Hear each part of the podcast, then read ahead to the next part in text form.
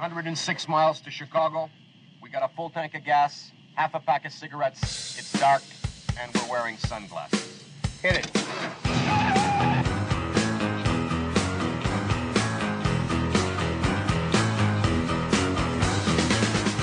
Saturday night at the UFC fight, Bill Burr's wife gave two middle fingers to the former president. Yeah, but I think Bill Burr is similar to Trump and like Yeah. a lot of his jokes too. Yeah. I, I think he probably took his side, right? He's like, right, you know, I kind of wish, right? I, I wish, no, no, right? I'm dealing with this on a Monday, right? I wish Trump, no, no, dude, I wish Trump turned around, gave her the bird, right, and built a wall around her mouth so she stops talking for five seconds, right? Right? If I only saw it, right? But I missed it. He was looking off in the distance. He would've shut it down. Yes. You can't hit him, right? They can Do you say anything. Trump would have been upset if he knew? I mean, she was a nasty woman, right? She's a nasty woman. Right, nasty woman. She was so nasty, right? But we'll be back. We'll be back, and I'll show her the bird, the bald eagle, because I'll be back in the White House. How about that freedom, right? That's freedom, right? They did something very interesting in San Francisco. It's a city that needs to be put under control. So they did, because Xi was coming. Uh, Put aside the fact that you only clean up when company coming over. okay, so they cleaned it up. The vagrants off the street, the, the homeless, you know. God forbid the guy who sends us the fentanyl sees somebody on fentanyl.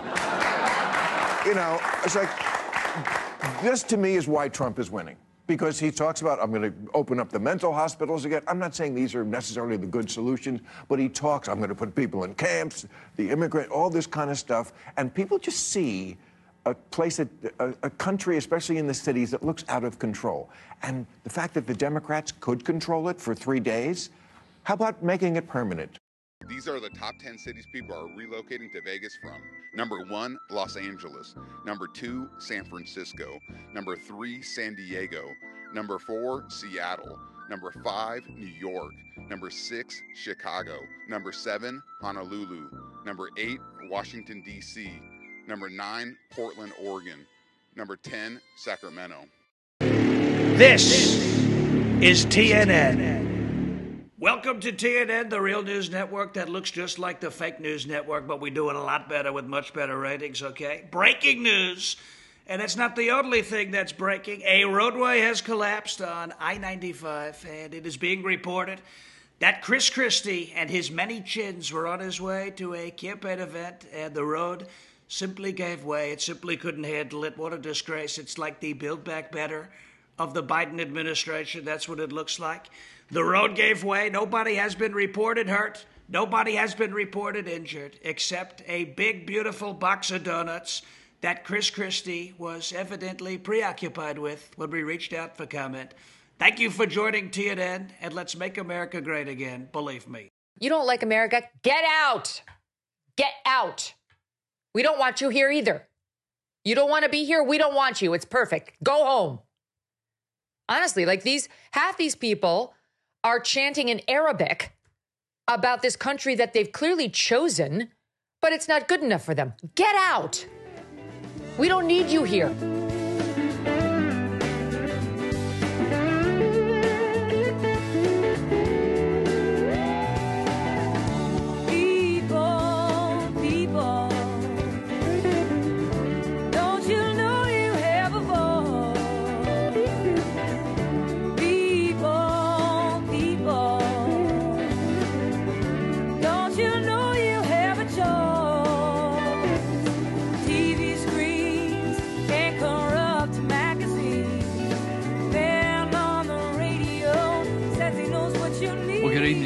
Lou Binninger, and you're listening to No Hostages Radio. This is episode 243, and to arrive on November 25, after Thanksgiving, 2023, I'll make some comments about Thanksgiving since I'm recording it the day before.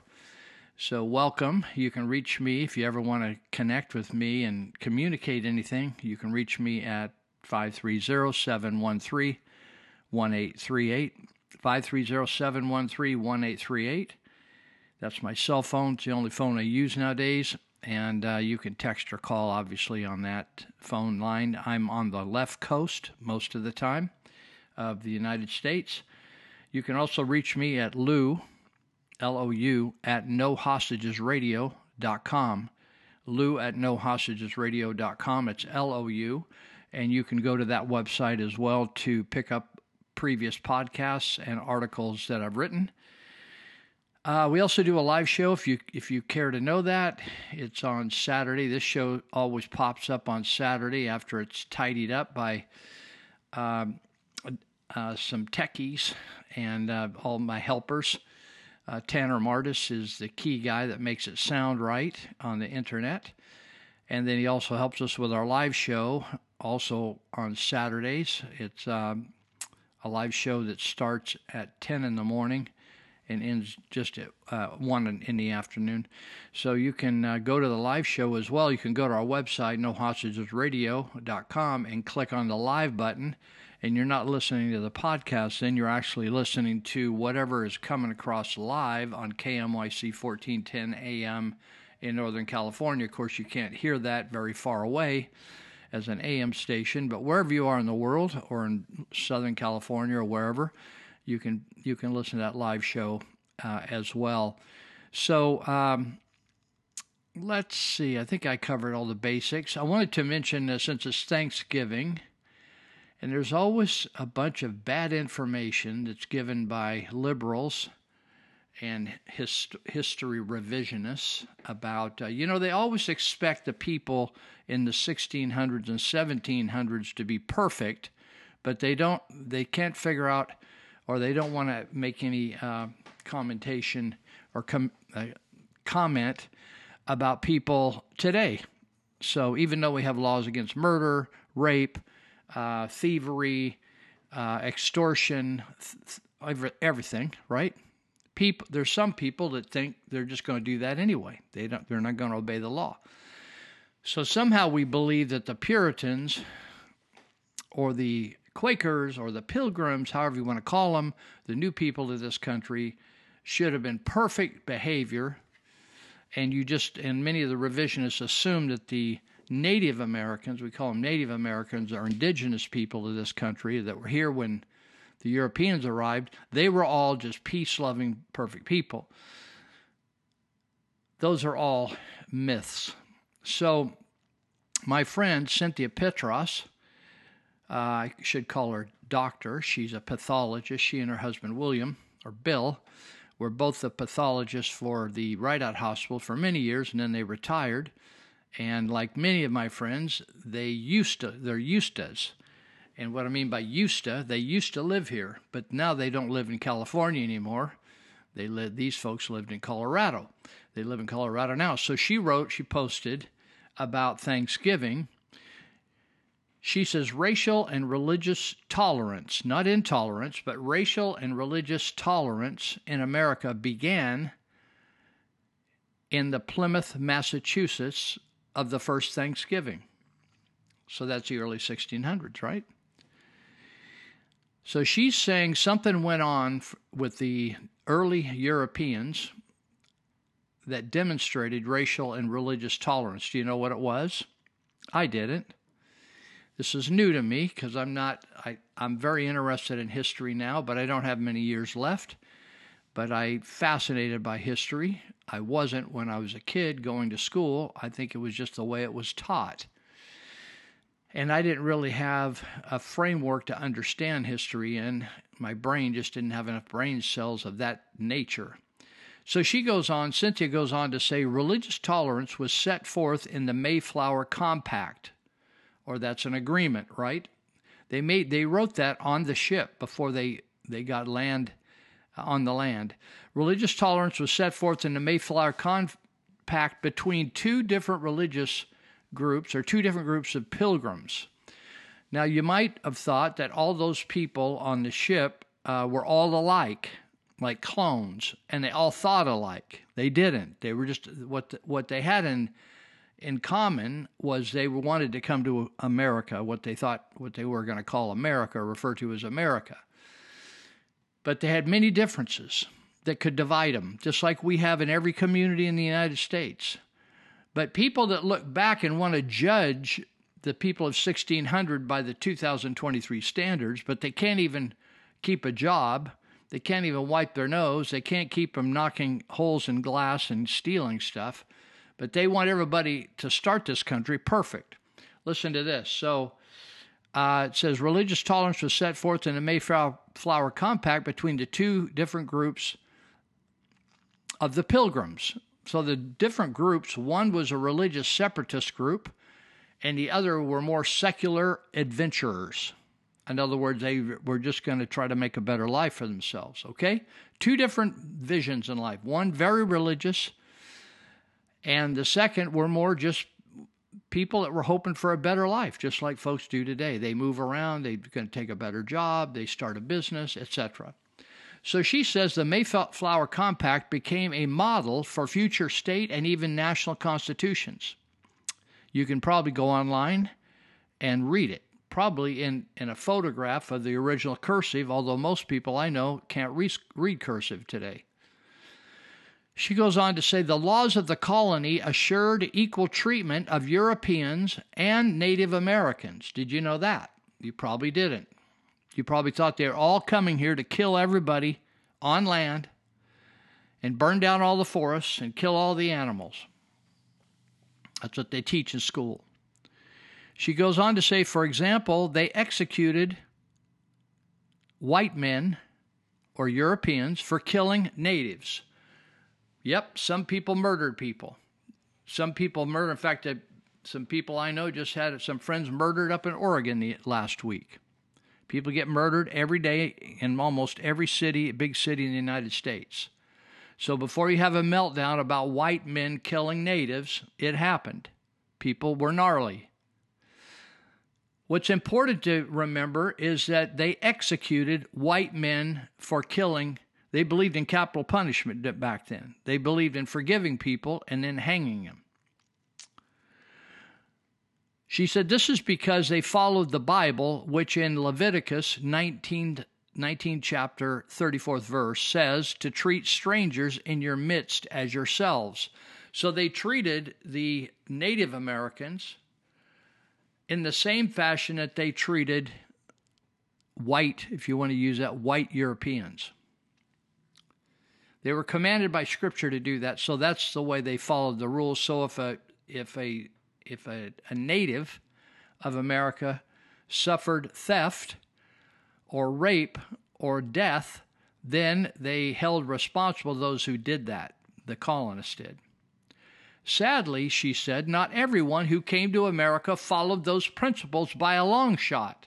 Just like today, People steal all the time, every week, in properties that I'm in charge of. People are vandalizing and stealing stuff, even though there's all kinds of laws on the books that said you ought not do that, and the Bible says do not steal.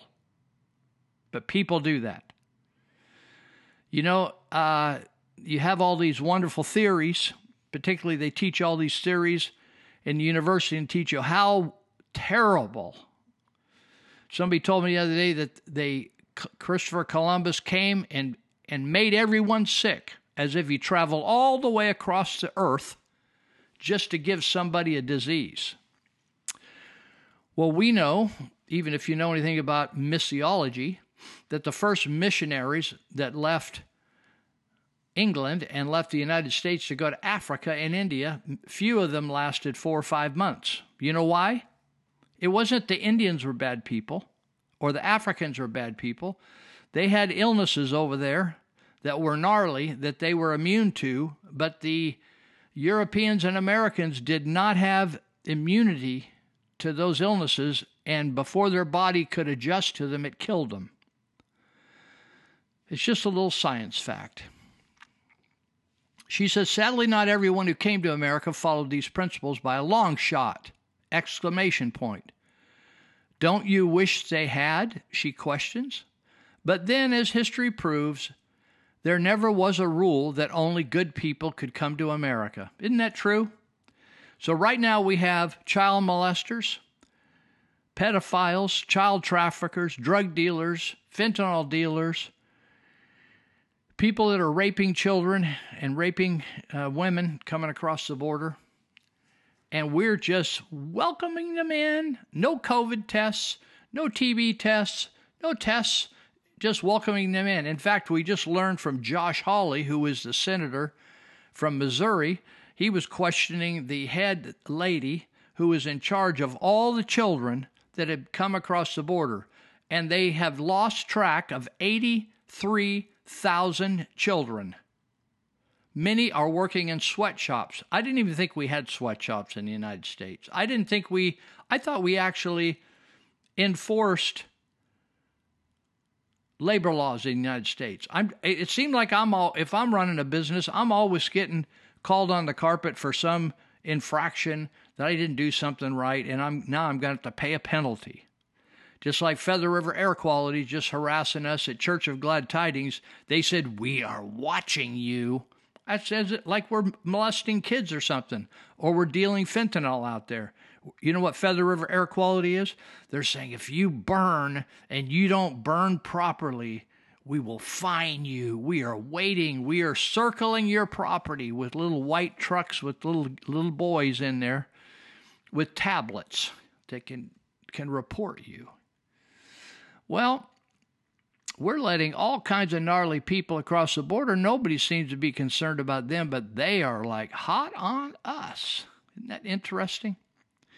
Well, that's Thanksgiving, and I, I wish you, uh, you know, I always think of Thanksgiving as kind of a, uh, in, a time. It isn't just a day, but usually people start eating and celebrating on Thursday, and just, and it seems like more and more they're taking days off beforehand to just get all wound up. But many times they just go ahead and they just keep eating leftovers right on through the weekend. So Thursday through the weekend, uh, bless you. God bless you. We have a lot to be thankful for, even though we're in, in the midst of a communist takeover here. They're going to have to take over every community one by one. And if we stand up in our community, in our county, in our state, I don't care how communistic California has become, uh, we we're just going to make it as best as we can, right? Are you with me? I'm over here in California, and many of my friends have uh, relocated and are out there standing up for righteousness and uh, are patriots all over the country. And I, I'm not going to mention states and all that stuff. Why waste the time? They're just all over the place. They found another place to land that they thought was freer and less costly than uh, California. So uh, I've been thinking about this slogan one day on paper, in person, hand counted. Isn't that a good slogan? In other words, all the votes on one day, none of this, we vote for a month, one day voting, all on paper, in person, with an ID, and all hand counted by your local people. You think, oh, Lou, that's so unrealistic. That's so like dinosaurish. That's so ridiculous. That that can never happen. That's just because you don't understand that it has happened, and it did work, and uh, it's still working today around the world. Let me give you some examples. Argentina has they had 25 to 30 million paper ballots. They hand counted all the ballots in a few hours. Did you hear me? 25 to 30 million. Okay. So you say, oh, well, that we're talking about the United States of America. Okay.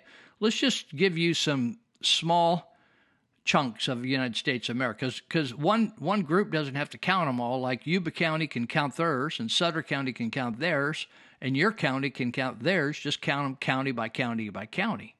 So Maricopa County, which is notorious for stealing and, and discombobulated elections and just I mean, it's like they're retarded down there. So, Maricopa in 2020, there were 1.9 million ballots to count. They used machines and they took them weeks.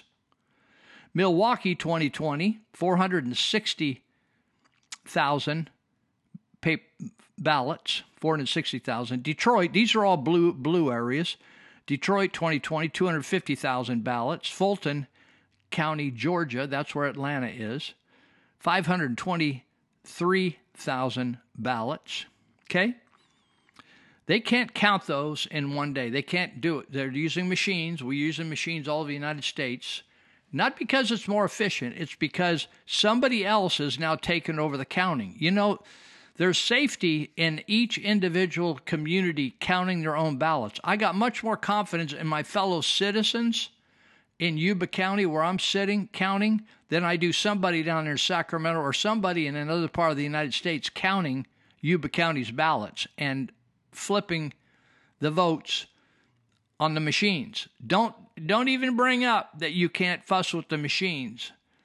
People are fussing with my computer all the time. I get I got virus protection. there, there's nothing. People doing stuff with my phone. They're listening to me on my phone. All that kind of stuff.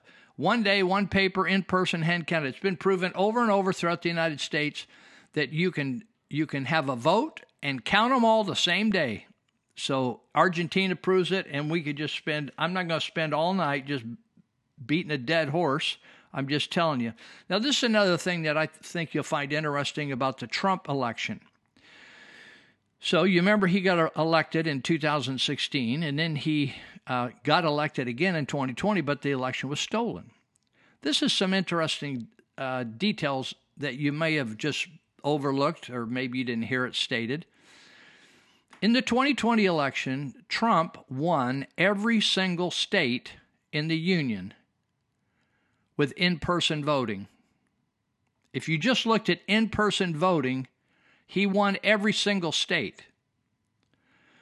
If you look at voting by mail, you remember that that, that we California, Gavin Newsom, without anybody else's input or vote, he just declared we're going to send a ballot to every everybody that's registered.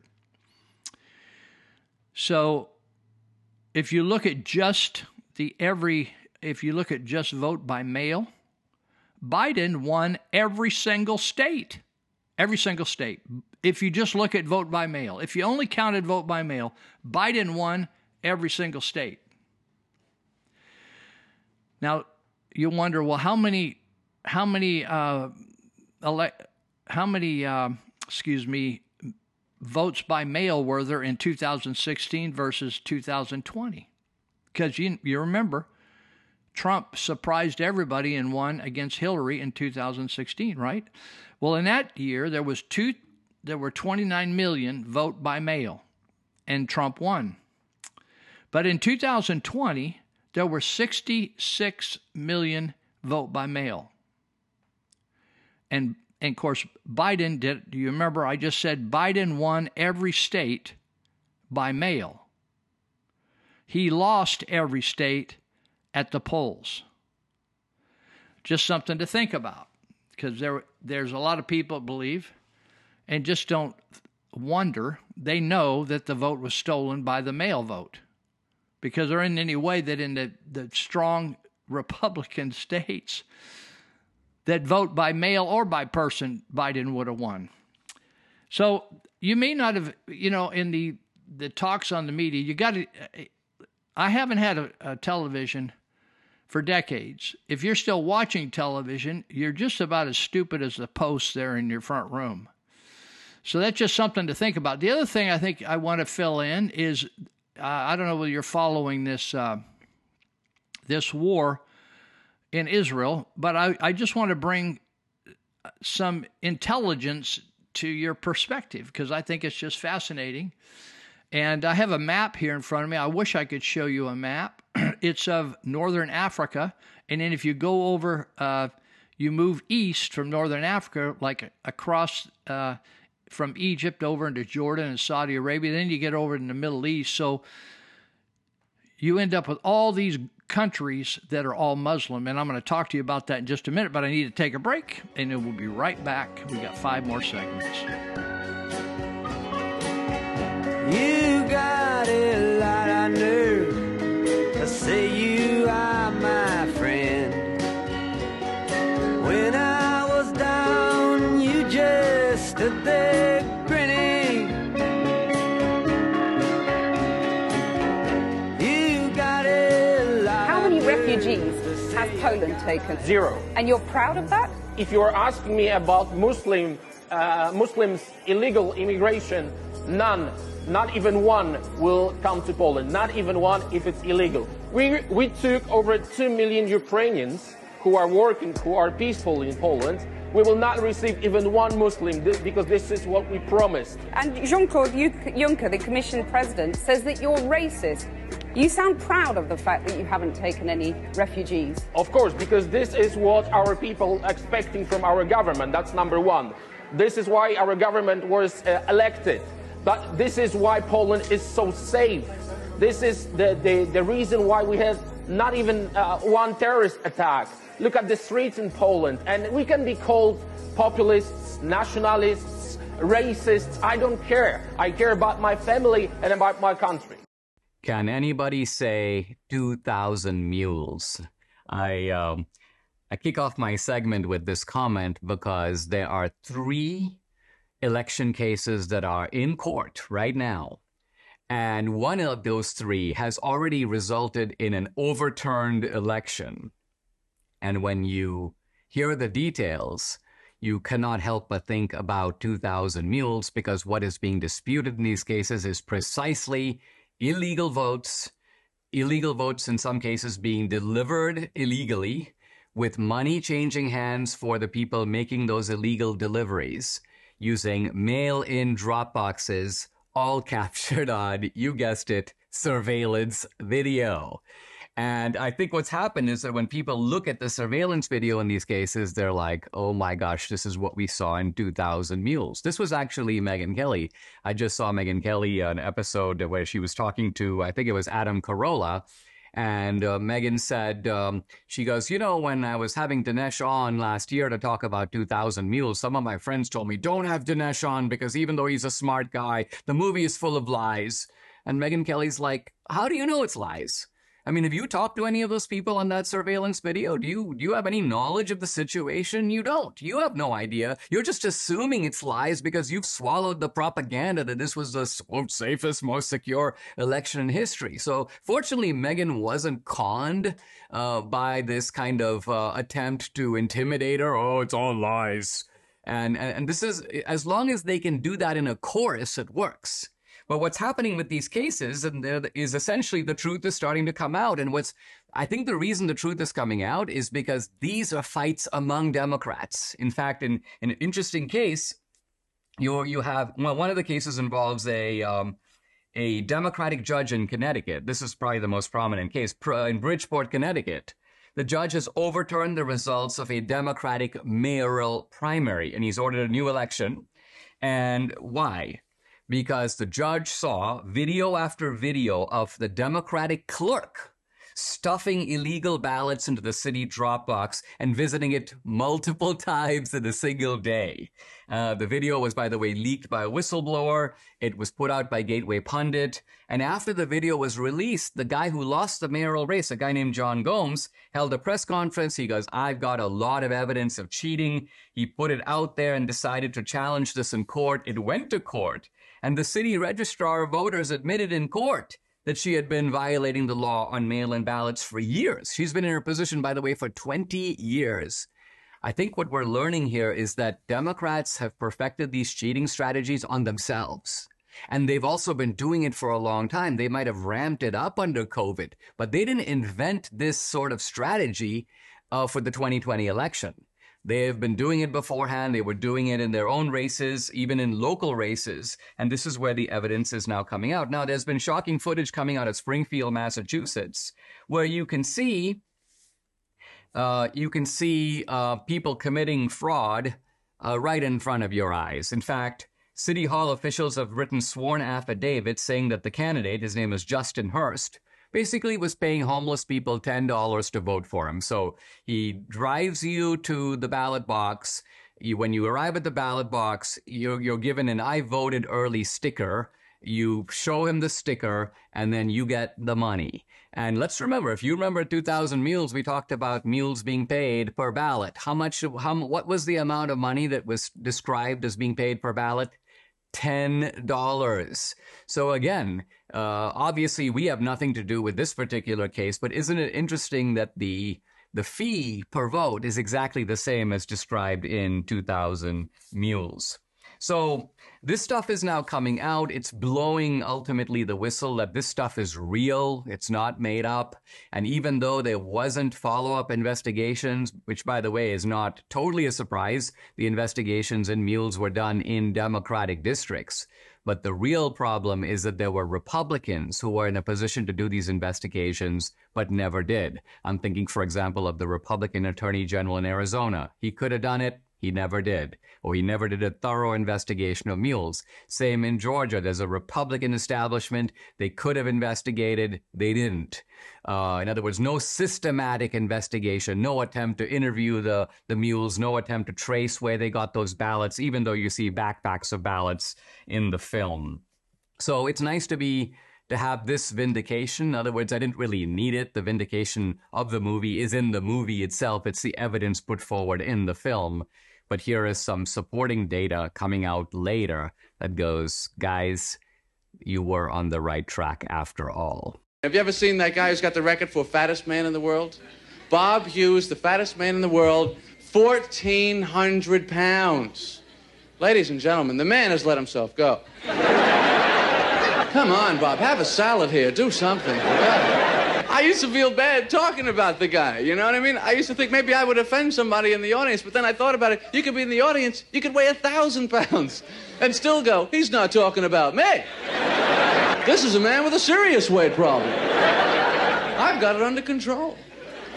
But 1,400 is just, it's too much. Bob, wherever you are, if you're in the world, go on a diet. Take off a couple hundred pounds. But you realize 200 pounds on this guy doesn't even make a dent.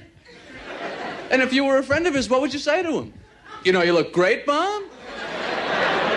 What are you down to? 1,200 now? You're a rail, baby.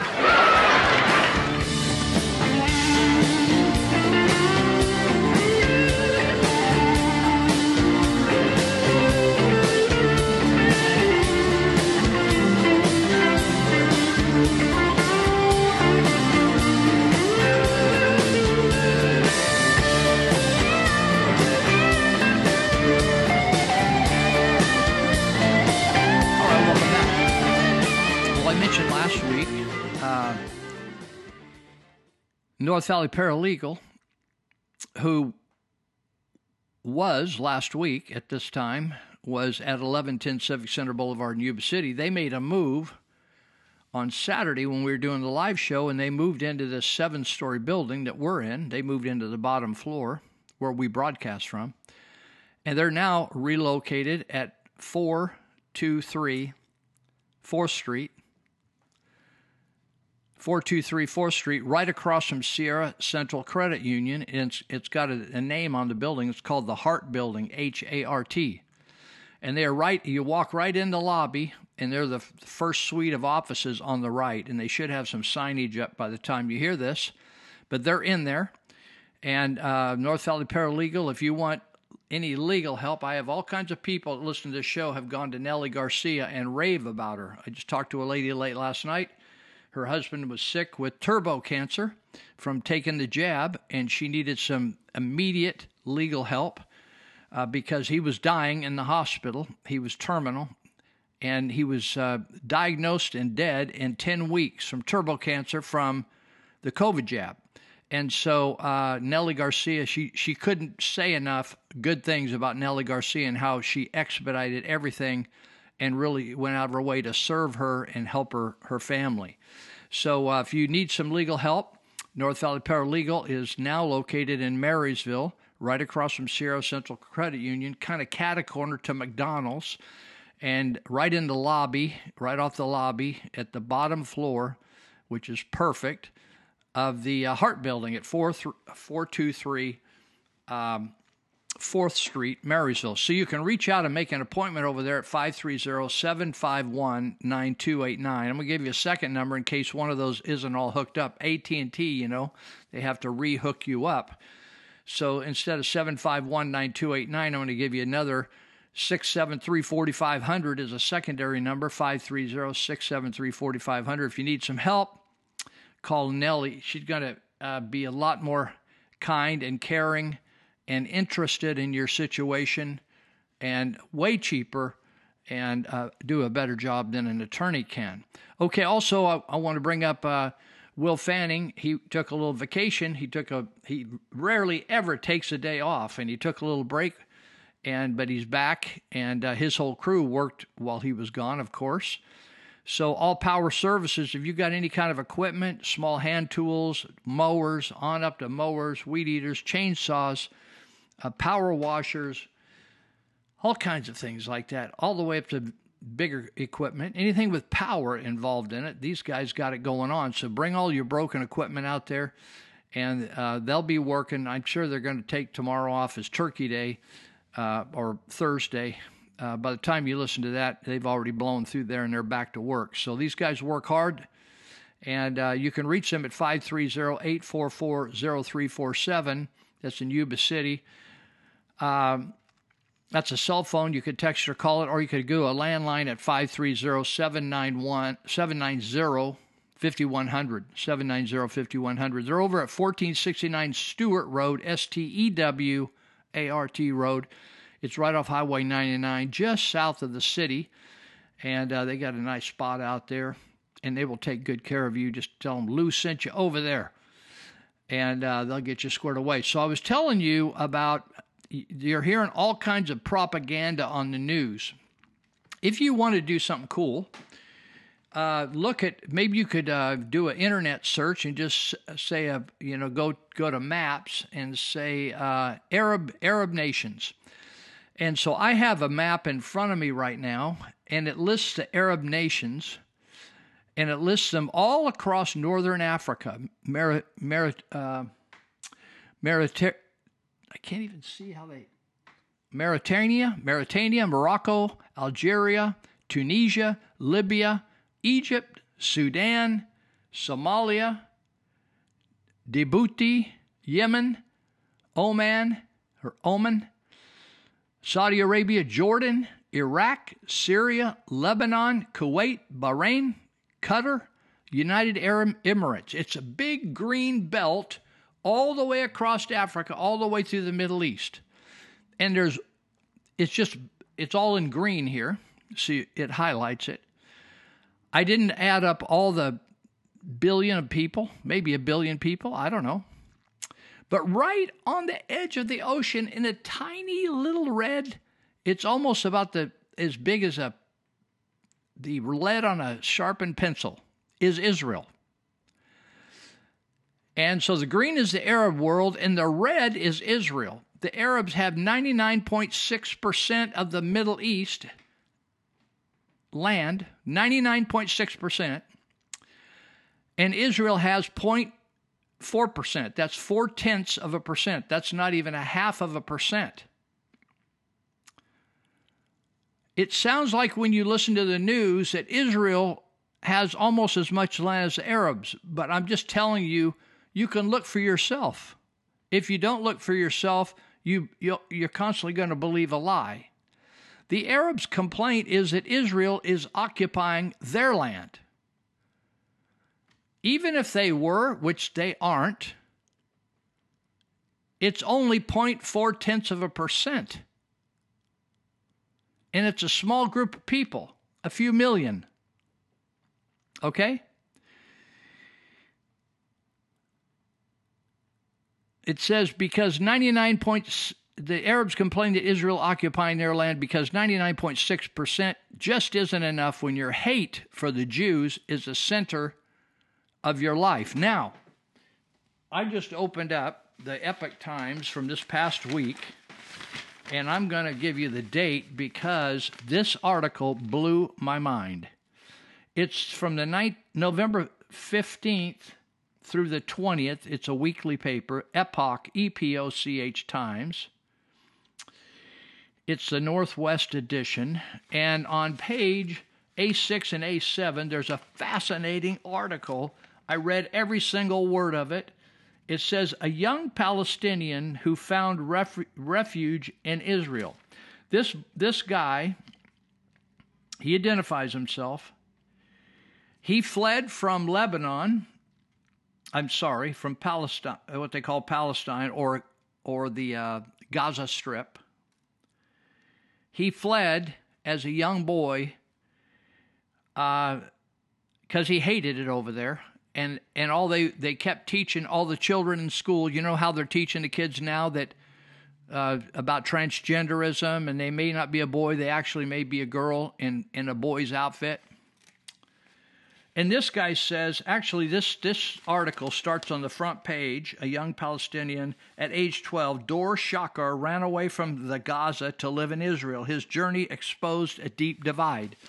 The, the most shocking thing about this to me, the reminder it is, you know, a lot of times I'll meet somebody and I'll think that they think like I think. And it won't be until I learn more about them that they don't think anything like I think. They don't have the same values that I share. And that can be from people of the same ethnic persuasion, or it could be from a similar, I'm in California from another Californian, or from another, I'm a church guy, go to church. It could be from another church person, doesn't see things like I see it. It could be anything you're involved in that some you may be in the military and you think that all military people think the same and you and you think wow i can't believe you believe that so when i read this about this young boy and he started describing what life was like in an arab family i realized that kids in an arab family are treated totally different than kids in a non-arab family or in a jewish family compared to a jewish family and i i realized that that parents of arab kids expect their kids to give their life to try to kill Jews. Now, Jews don't teach that to their kids. My parents never taught me to kill anybody.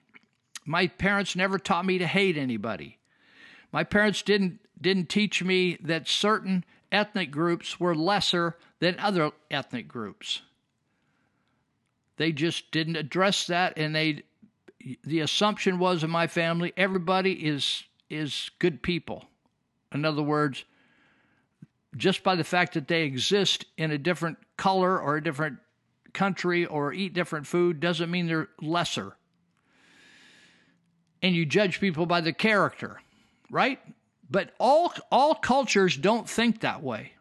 So I learned a lot. What I just helped settle uh, with some help, other helpers, a team of us helped settle an Afghan family in the United States that that Biden flew over here. They flew about 100,000 of them when they left Afghanistan.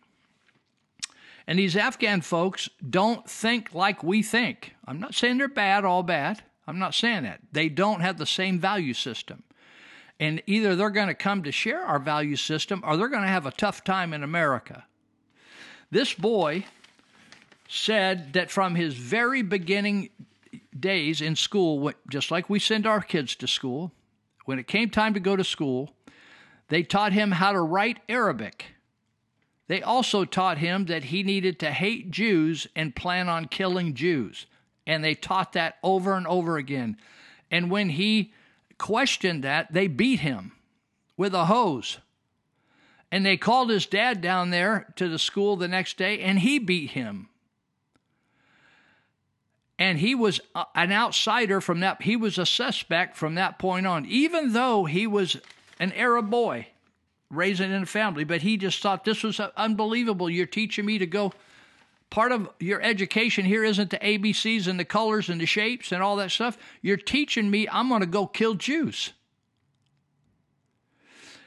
And this article is amazing. It's a it's question and answer. It is fascinating. This guy's a grown man now, and he did time in prison when uh, when there was terrorism in Israel, and, and they they told people they had to get out if they were uh, if they were not Israelis from where he was living. Anyway, he's got a whole story. the The outstanding thing to me is the people in the Gaza. They just all these people in the green. Mauritania, Morocco, Algeria, Libya, Tunisia, Egypt, Lebanon, Sudan, Yemen, Djibouti, Somalia, Oman, UAE, Qatar, Bahrain, Kuwait, Iraq, Syria, all these people, billions. They have one common thing they want to kill every Jew.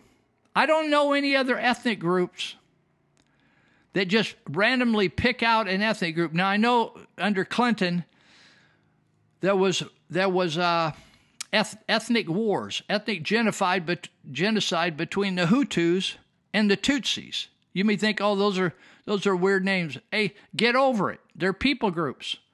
They all happen to be black, really black, not American chocolate or latte. They're super black. But when they look at each other, they can tell the difference between one and another. And they massacred each other while the Clinton administration was running the show for America. I'm not blaming the Clintons, I'm just saying it was in that time frame. People develop hate for people. But the interesting thing is, these folks want they don't want land. When you hear oh we we, we this is our land. We were here they were here th- this that and the other thing. We want we want 40 more miles of land or whatever whatever. No no no. They want to kill these people. They hate them that's why when they came through they killed kids they killed everybody they think oh, well i can't believe israel bombed the gaza strip yeah you know when we bomb we kill kids too when we bomb the enemies because the ISIS and all these people, ISIS, by the way, was created by Barack Obama. That may set, set you back on your heels a bit. And so, people, when there's full out war, all kinds of people get, civilians get killed. Did you know that there were civilians killed in the United States during World War II? Well, you just haven't studied very much. They were killed by a bomb. You think, oh, I didn't know we got bombed. Well, we got bombed. I don't have time to get into it. I'm just saying to you that Israel does not teach their kids to kill all the Arabs. In fact, they their goal is to live with them. And before all this fighting, Israelis and Arabs lived peaceably together in much of Israel. But it's these terrorist groups that that keep the, the pot boiling. Now let me give you some history. If you've never read the Bible, and don't feel bad if you haven't, I, I, my people I was raised with did not read the Bible. They didn't know anything about it, as far as I can tell.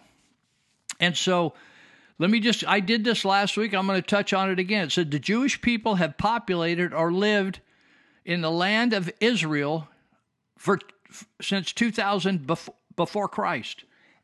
2,000 years before Christ. We're 2,000 some years after Christ. You got it? 4,000 years ago, these guys, Israel, had, was living in the land they're living in right now. Think about it. And you're wanting to run them off. Oh, they got to give the, the, you know, it, it, there wasn't even such a thing as a palette. In fact, if you look at uh, Golda Meir, if you, you see any YouTube talks with Golda Meir, she will tell you that when she was uh, prime minister of Israel, when they referred to Palestinians, that was a referral to people that were Arab and Israelis. They were all referred to as Palestinians. It was a it was a referral. It's kind of like saying we're Californians, and I think there's hundreds of ethnic groups that live in California, but they refer to us as Californians. So anyway, I said before. Anyway, here's a timeline: 900 years before Christ, Abraham was chosen by God. You can read this right out of the Bible as the father of the Jewish nation. And on it goes down as you get closer to the crucifixion or the birth and crucifixion of Christ. And the God's people, his, he, he referred to them, my people, the Jewish nation, they lived in this area that, that there's struggle over right now. All the way up from 1900 before Christ, all the way up to the time of Christ.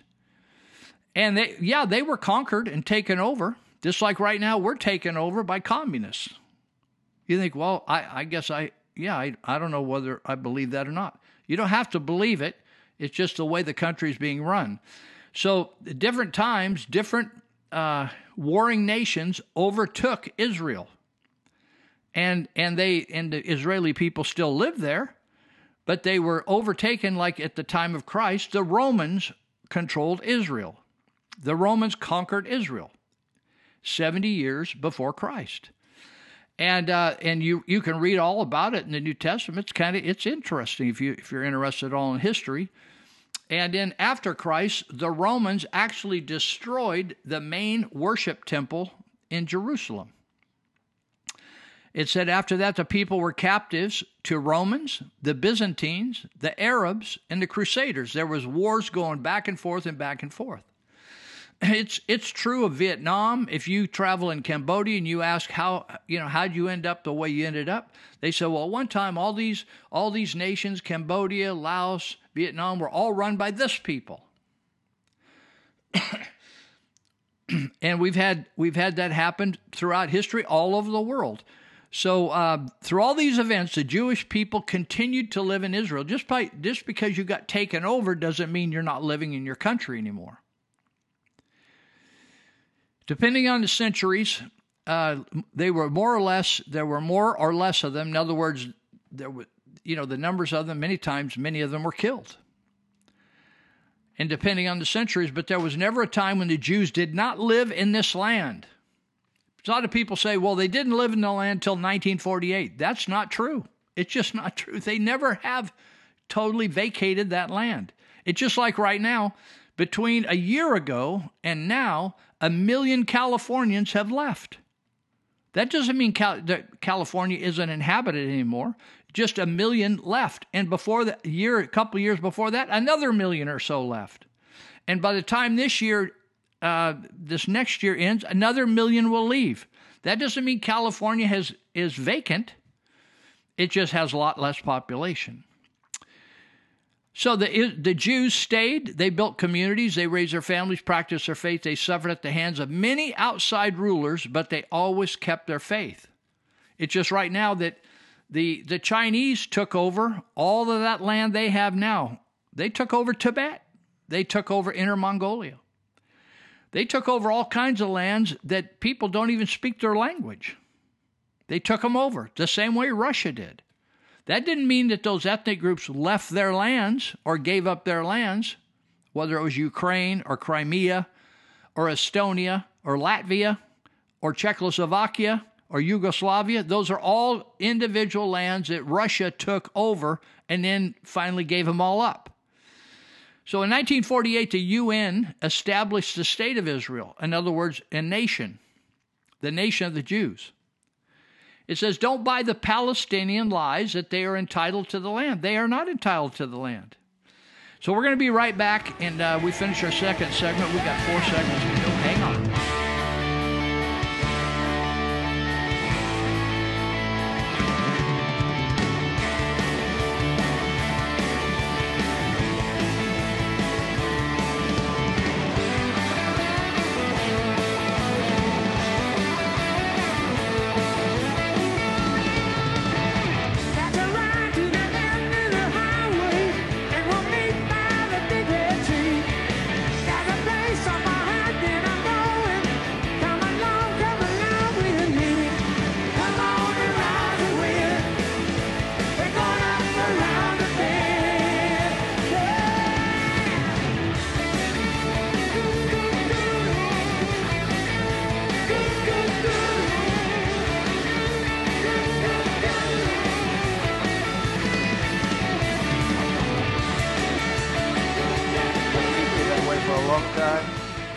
The radical left Democrats and their allies in the fake news media, right back there, all those people with the camera.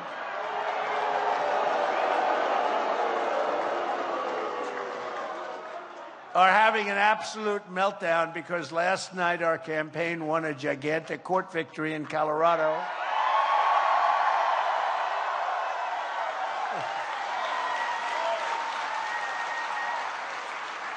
We had a very radical left judge, and uh, the radical left judge was saying a lot of things that weren't nice. And uh, in the end, uh, she saw the light. She saw the light and did what was supposed to have been done, and we won, and we demolished their de- and defeated. You know, they had a outrageous attempt. The same people that have been suing me for like seven years. Crew, you ever hear of Crew? Bunch of losers. Crew. They've been losing for seven years, but they don't stop. They'll never stop. But it was an outrageous attempt at uh, disenfranchising millions and millions of voters by getting us thrown off the ballot. And uh, the judge, in the end, said, uh, We can't do that. So, you know, they can't do that. If they did that, I think it would have been very difficult for our country. So we've now beaten the radical left Democrats' election rigging ballot qualification scam in Colorado and Michigan and Minnesota and New Hampshire and other states, and uh, we're just on our way. It was just another idea. They talked about the 14th Amendment. Uh, you know, they came up with this concept. Maybe we can keep him up. Maybe just what are we going to do with this guy? This guy is crazy. What are we going to do with him? They're very tired of uh, us. You know, we won the first one and we won the second one even bigger, and uh, and we got we got screwed. That's what happened. We had a rigged election. Our opponents are showing every day that they hate democracy. They're trying every illegal move they can to try and steal this election because they know that in a free and fair fight against President Trump and crooked Joe Biden, uh, Biden doesn't have a shot. He's going to be going down into his basement again. He's going to be hiding.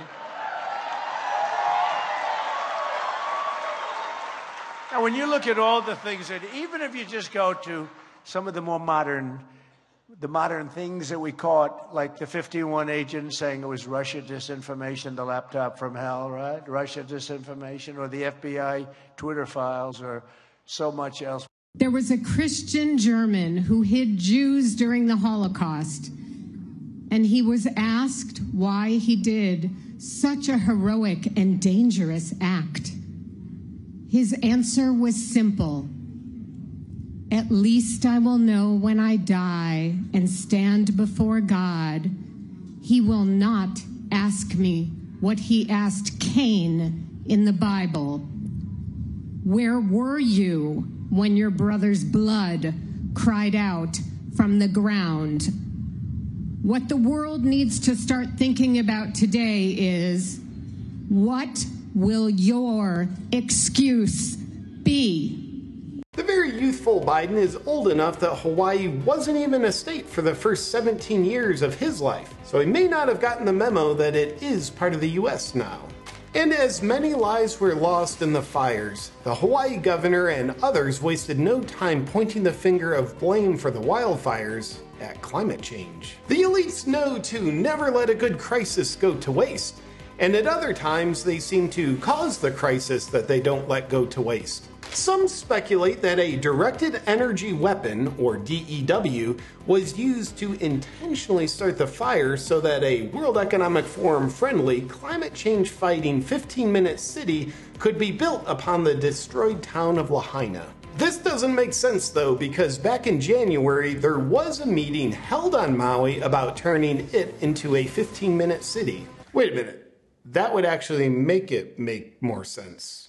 Hey, um, I just got a few questions for the people in charge. Why do we protect the borders of other countries with jet fighters and soldiers and missiles and billions of dollars, but we protect our own borders with, well, we just, we don't actually.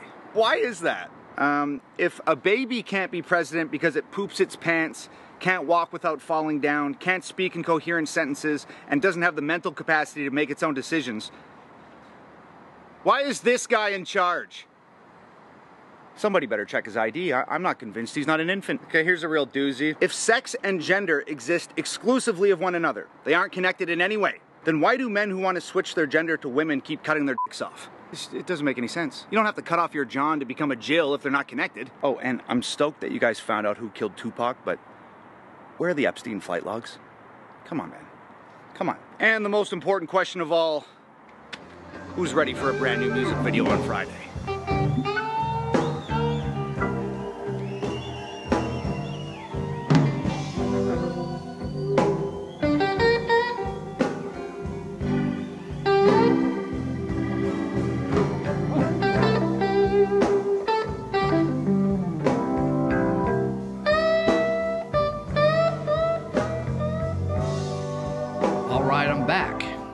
Talk about Israel a little bit more, and because I want you to get a, a better historical sense. I'm not saying, uh, well, let me just let me talk. Let me say what I'm going to say, and then we'll just get back into the thick of it instead of just making an allusion to it.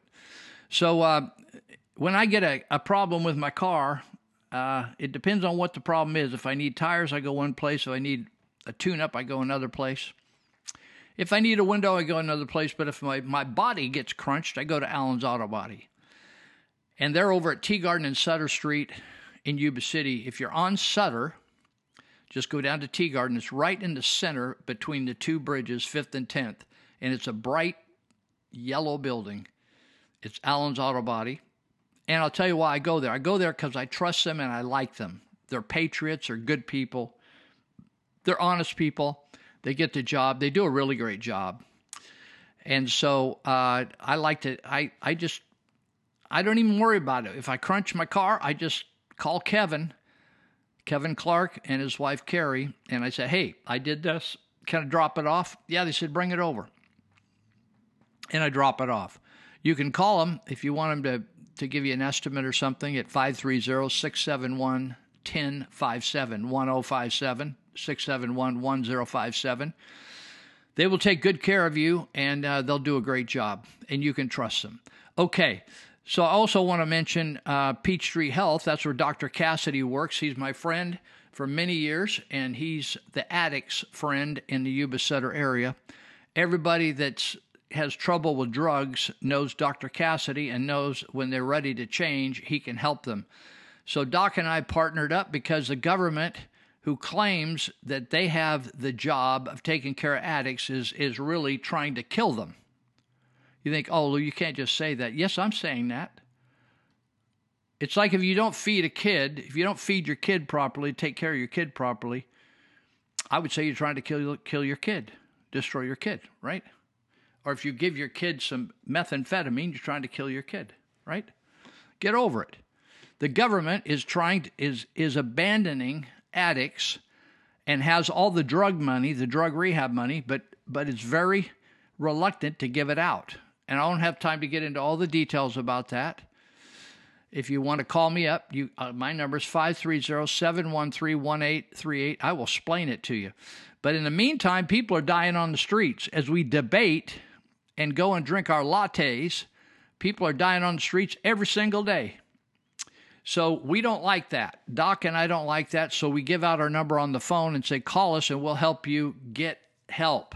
And I say get help because the, every addict doesn't need the same thing. They have different needs. Some of them have general health problems. Some of them need to be detox. Some of them need to go to a rehab. Some of them need to do, do an outpatient. Some of them need some medication. So Doc works over at Peach Tree Health, and the number there is 530-749-3242, 749-3242. It's a very difficult system to get through. If you don't have the patience for it when you try it, please try it. But if you get a person that's going to take your call, say you need an appointment with Doc Cassady, they say, Well, we have lots of doctors. Can we recommend one? Say, No, I need to see Doc Cassady because I have an addiction issue. Just be bold. Say it right out there and he's specializing in addiction. So, um, anyway, uh, if you have problems with that number, I'm going to give you Doc's cell number to text during the day once. Don't blow up his phone. Don't do it at night. Don't do it on the weekends. 530 682 8648. 682 8648. Just put your name, text, put your name, your phone number and addiction, he'll call you back when he gets out of his other patients, right? He actually works. He just doesn't shoot drugs all day like you guys.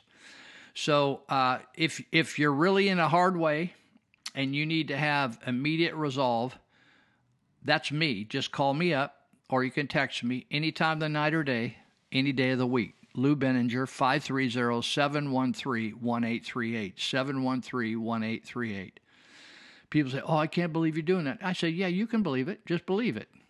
Just believe it. It's okay. I'm taking the calls. You aren't. Don't worry about it. Doc Doc has no problem with taking calls. Peach Tree Health has problem with taking calls. One day I got I called over there. They said the the the answering system was really good at telling me how many calls were ahead of me. It was like 17. I thought. I thought, man, I'm liable to die before that, before that 17th call gets done. I got to move on. So anyway, uh, let's let's get it on. We can help you and get help you get your life back. Some of you've given up and you don't think you're going to be able to do it anymore, and you and a lot of addicts just kill themselves. Do you know that, don't you? So yeah, that's what happens, and they get discouraged and they give up. So I was telling you about Israel, and uh, so here, here's something to think about. Even though people are captives of other people, doesn't mean they lose their land. Right? So, what happened in 1948, the UN, the United Nations, after World War II, they they set up the state of Israel. It didn't mean that Jews didn't live there or they left there and abandoned it. No, no, no. They were living there. It's just they set up the state of Israel, and lots of Jews that had fled that area and gone all over the world. And it's what they a term they called the diaspora. They wanted to go back to Israel. Why? Because the Bible says that they would, and they they obeyed the Bible, and they said we're going back, and we're going to fulfill the prophecies of the Bible that Jews would return to their land. Remember, their land. That's what the Bible says. You think, well, I don't believe the Bible. I don't care whether you believe it or not. It doesn't make any difference whether you believe it. Uh, so, you know, it's interesting. The Hmong people that live among us since about the 19, late 70s, 80s, hundreds of thousands of Hmong came here. And you think, well, where are they from? Well, history says they're from northern China. You think, well, why, why don't they go back to northern China? They're not welcome there. They lost wars and they moved down to southern China. There's millions of them in Yunnan province, right above China, right above Vietnam and Laos and Burma, or what they call Myanmar now. And there's millions living in Vietnam and uh, in Laos. And if you ask the Hmong, the older Hmong, if you find Hmong with gray hair, ask them where their home country was, and they will say Laos. What happened? The communists took over, and they started. They killed a hundred thousand of them. Well, how many people of your relatives would be get murdered by an invading uh, population before you left? Look how many people are leaving California. It's not because their, their relatives are murdered. It's because of lots of other issues that are ticking them off. But if enough of your people are murdered, you move. You try to get away and get to safety. So many Hmong fled Vietnam and Laos and they went to Thailand and they lived in refugee camps for many years before the U.S. let them in. So now this they have adopted, we have received them, we welcome them as refugees. You know why? Because we lied to them. The Americans went over and recruited them to fight for the Americans against the communists after the French were defeated. But when American politics turned sour on fighting communism, we left them high and dry. We quit. We we quit giving them uh, ammunition, weapons, food, medical supplies, and we we just dropped them like a hot potato. Today we would say we ghosted them, and so they had no way to resist the communists that were being f- supplied out of China. And a hundred thousand. You remember how many people were killed in Vietnam? How many men and women from the U.S.? Between 50 and 60,000 that we know of. 100,000 Hmong died. I'm just telling you, a lot has happened and a lot continues to happen every single day. People doing awful things to people. So it says, don't buy the Palestinian lies that they are entitled to the land. They are not entitled to the land. The Arabs that are living in Palestine area, the Gaza Strip area, they came from all those countries I described to you two or three times. They came from other countries. There's nothing wrong with that. But then it, to claim that's like some, if a lot of these people coming into this country right now, Chinese are fleeing, fl- coming across the border, and then all of a sudden they say, "Well, this is our our country. We're going to change. We're not going to follow the Constitution." Well, they can say that, but there's they're they're like liable to have a fight on their hands. It simply isn't true, and it's it's even I don't care what the, the the kids on the college campuses, their minds are full of shit. They're just they're prop they're indoctrinated. They're they're totally worthless. Many of them are going to end up homeless even with a college degree. So anyway, I just wanted to leave this uh, that with you that that is what's going on in over there, and you need to understand. Am I saying that Israel is always right with everything they do? Never. No country is always right, but they do have a right to protect yourself. People sometimes shoot people and they think that's in self defense, and it's not right. Maybe the person's running away from them, they shoot them in the back. There's rules on self defense. Like in my house, I have a right to defend myself if somebody's breaking in, but I can't just start shooting people up and down the street. There's right ways to do things and wrong ways to do things. And in war, things get messy. But Israel has a right to defend itself, just like the United States has a right to defend itself. And the founding fathers said, You and I, individual, as a single person and as a family, have a right to defend yourself, not just against a criminal, but against your government. Now, I just listened to a great talk by KrisAnne Hall, and she's she's a great advocate of, of nonviolent noncompliance. And she points out, let me see if I can find. I kept a note somewhere about this. I can't find where I wrote it down.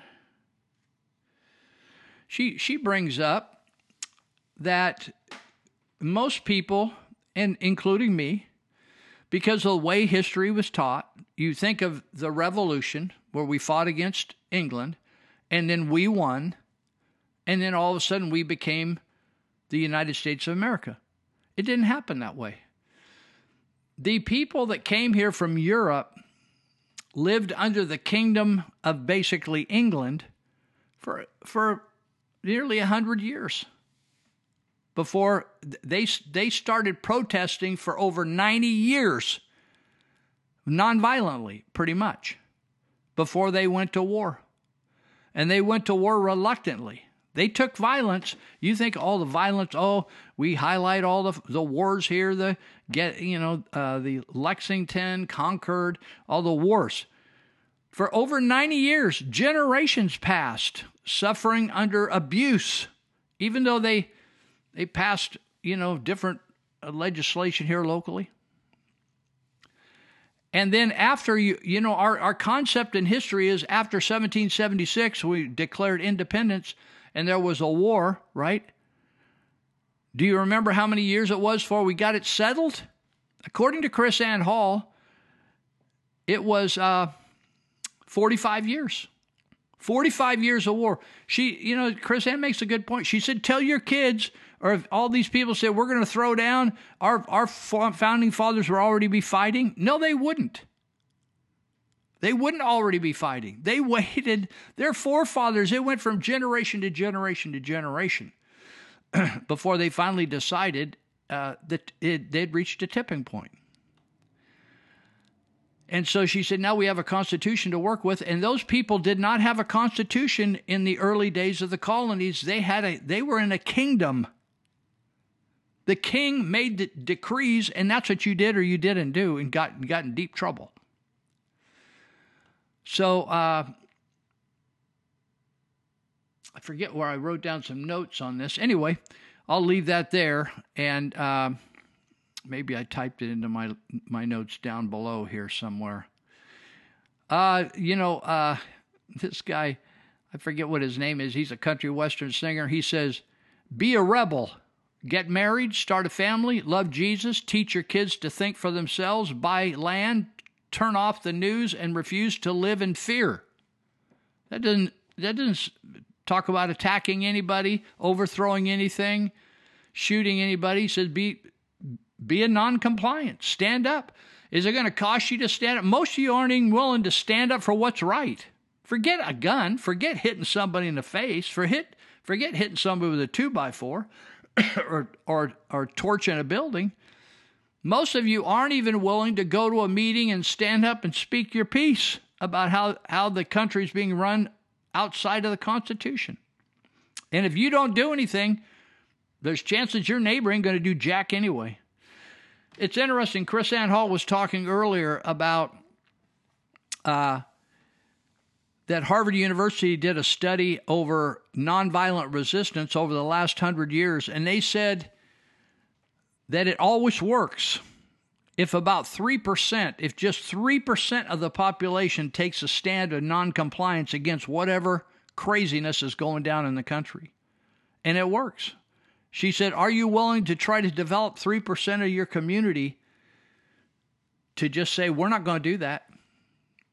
You think if 3% of the people would have said, uh, we're not going to close our, our businesses? Or we're going to start, we're going to open our schools, we're coming down, or we're going to open up those schools? Or we're not going to wear masks? Or we're not going to stand apart like that and come to your store? It would have made a huge change, but people just are compliant. They're, they, we've been trained by our government to be compliant and not, not even know what we stand for. This one person said this the politicians say we can't afford a tax cut. The person says maybe we can't afford the politicians. This is noncompliance. Politicians said there isn't any way, man. We just got to keep bringing in more money. People say maybe we need to get rid of you. Maybe we need to get rid of your salaries. There's a great post in the uh, Sutter County Say No to New Taxes Facebook page. If you're on Facebook, every day, pretty much every single day, there's a post there that are great. And they're giving information that is mind blowing. So it says, Sutter County, what are we doing? What are we doing? She said, You better sit down and hold on to your chair. She says, When you have the county administrator, Steve Smith, and the assistant administrator, Leanne Link, combined, they make over one half million dollars a year. And some of our firemen out in Sutter County are only making $16 an hour. Does that make any sense to you, people? Can we afford, the question is, can we afford to ignore the constant spending, the bloated salaries, and the backward priorities any longer? She says, the writer says, we cannot afford our local government. I totally agree. The government is out of control. We can't afford to pay celebrity salaries to these people and pay them for the rest of their lives. I just had lunch with a retired law enforcement official from from our area here. And he says he's on CalPERS, so I had a lot of questions about CalPERS. He said, "Lou, it's crazy." He said for every every person that's employed in Sutter or Yuba County or Marysville and Yuba City, for every person we're paying for, we're paying for five or six other people that are living out the rest of their lives. This has, that's not a retirement system, that's a welfare system. My retirement didn't cost anybody anything except me. I took part of my salary and put it aside into investments. That's retirement. And then at the end of your work, then you start drawing on what you saved up when your income stops. Let me ask you this you hire somebody to do uh, a job for you, maybe build a house. Let's just say build a house. They build your house, and you pay for them to build your house. And then you part ways, hopefully as friends, but you don't keep paying them. You just pay the amount that they charge you to build the house, and you move on. The way our system at CalPERS, our pension system for government employees is, we would continue if you would pay that contractor all his employees for the rest of their lives. You'd pay them a certain amount for the, the, the whole crew for the rest of their lives for coming and working for you for a period of time. That's crazy, people.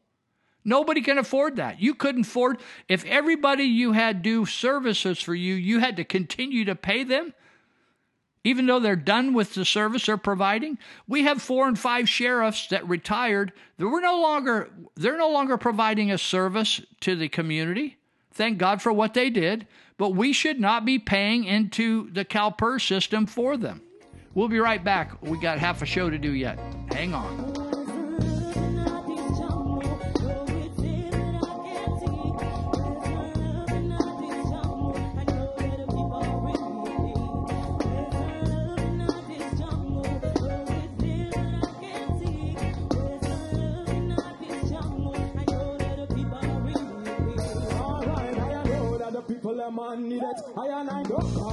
So I just found out that California, uh, they fixed it. It's the, all the homeless people they they found they have homes now, and then all the oranges are better and they got rid of all the like the tigers and stuff. So if you are from California and then now you live in my neighborhood, they said that it's you can go back. It's time to go back home now because they fixed it.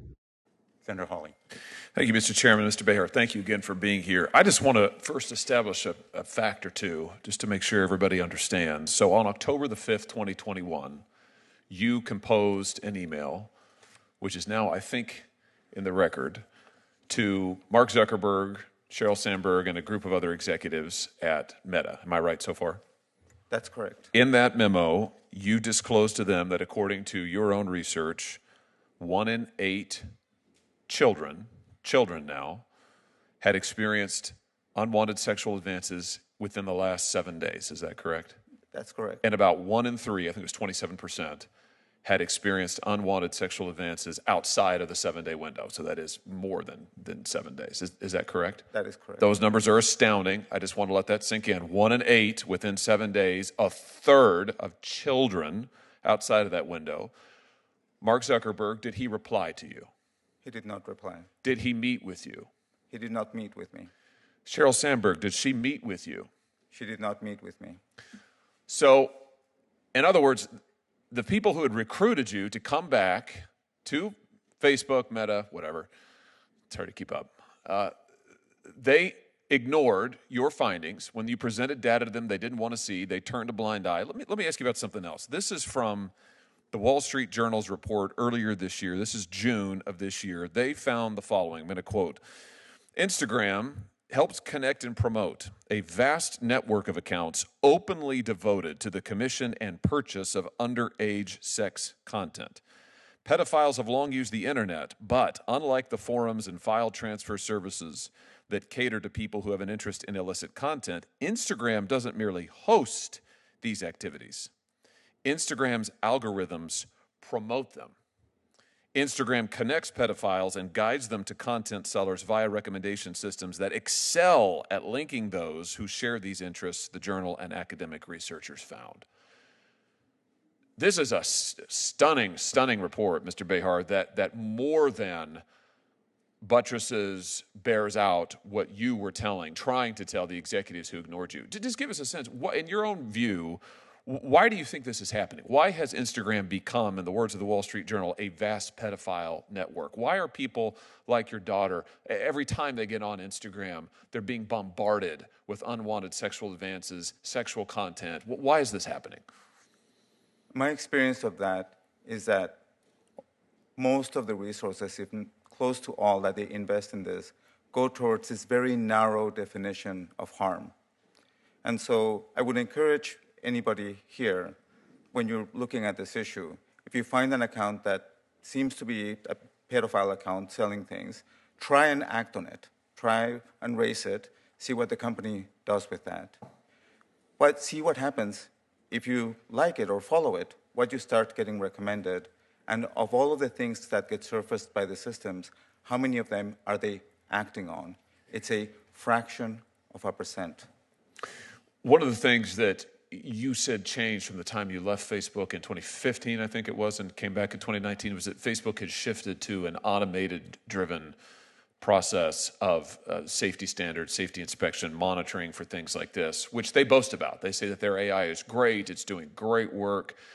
That doesn't appear, however, to be the actual fact. It appears that these harms are proliferating. Tell us about the shift towards automated safety monitoring and what that has meant in your experience. I was not there for the shift, but what I can say is that algorithms are as good as their inputs. So if you don't allow a child to be, oh, that is gross, it makes me uncomfortable, right? Which is something that you can do for an ad today. You can, you can take an ad and say, that is sexually inappropriate. But there's no way for a child to do that when they get a message or other areas. How do these systems, like even have a hope of addressing these issues?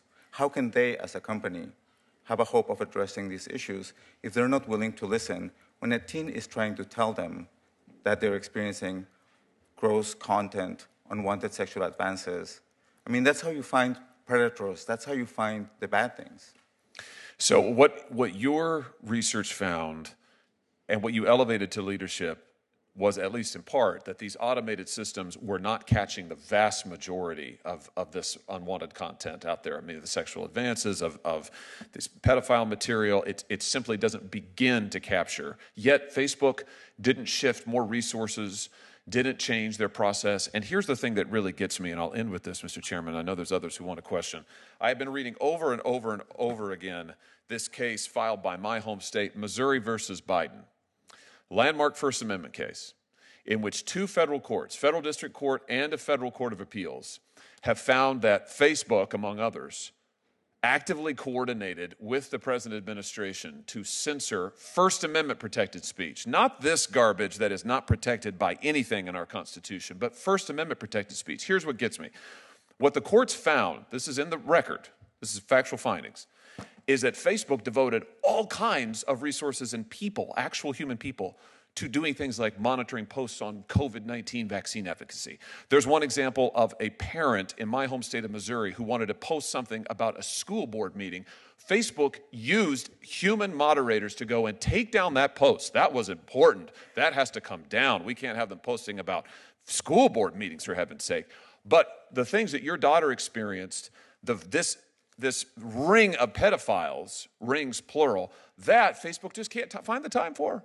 They just don't have the resources for it. That we just have to leave to, you know, let the market have its effect. Let AI do its job. We just don't have the resources for it. They had plenty of resources to, to censor First Amendment speech, no resources to protect our children. Absolutely unconscionable. Young faith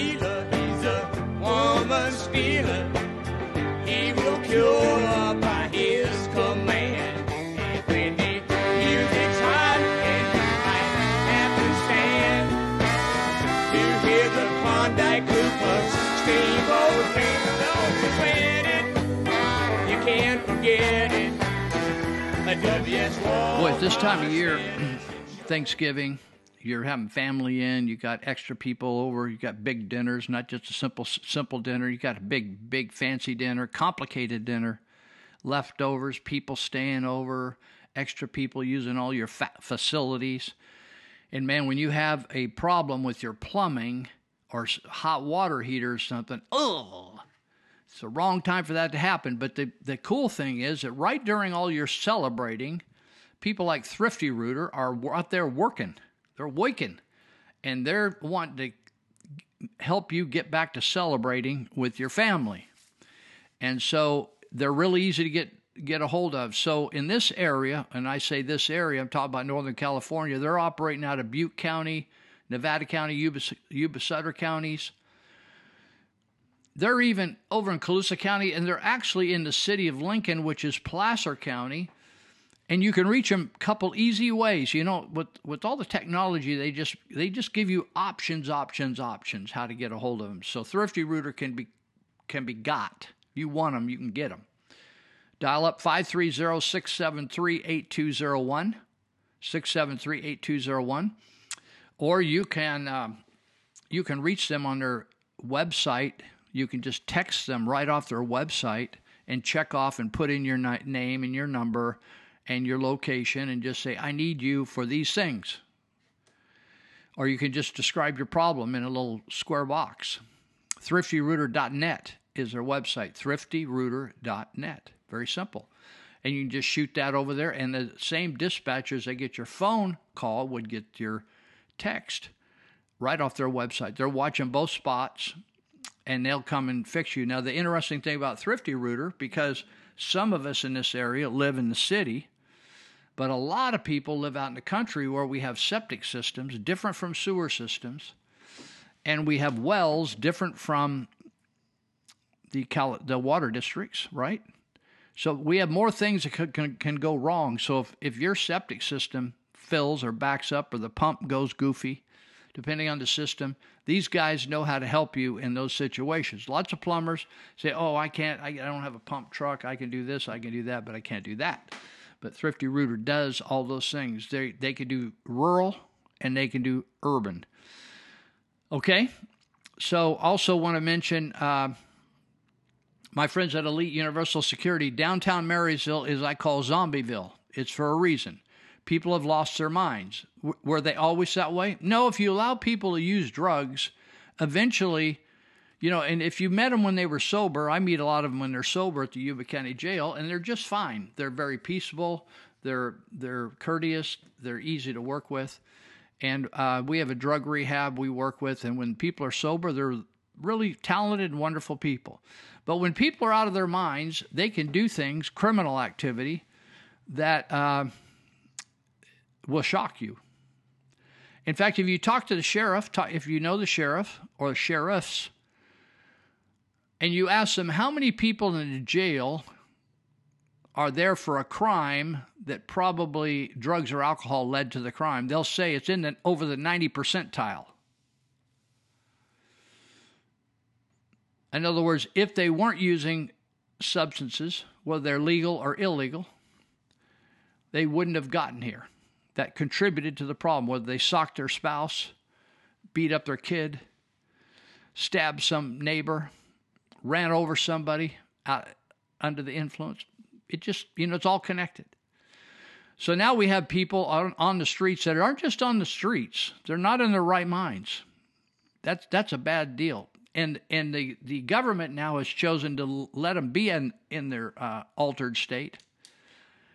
And uh, they think if they put them in a room, like an apartment, for free, they'll all of a sudden change.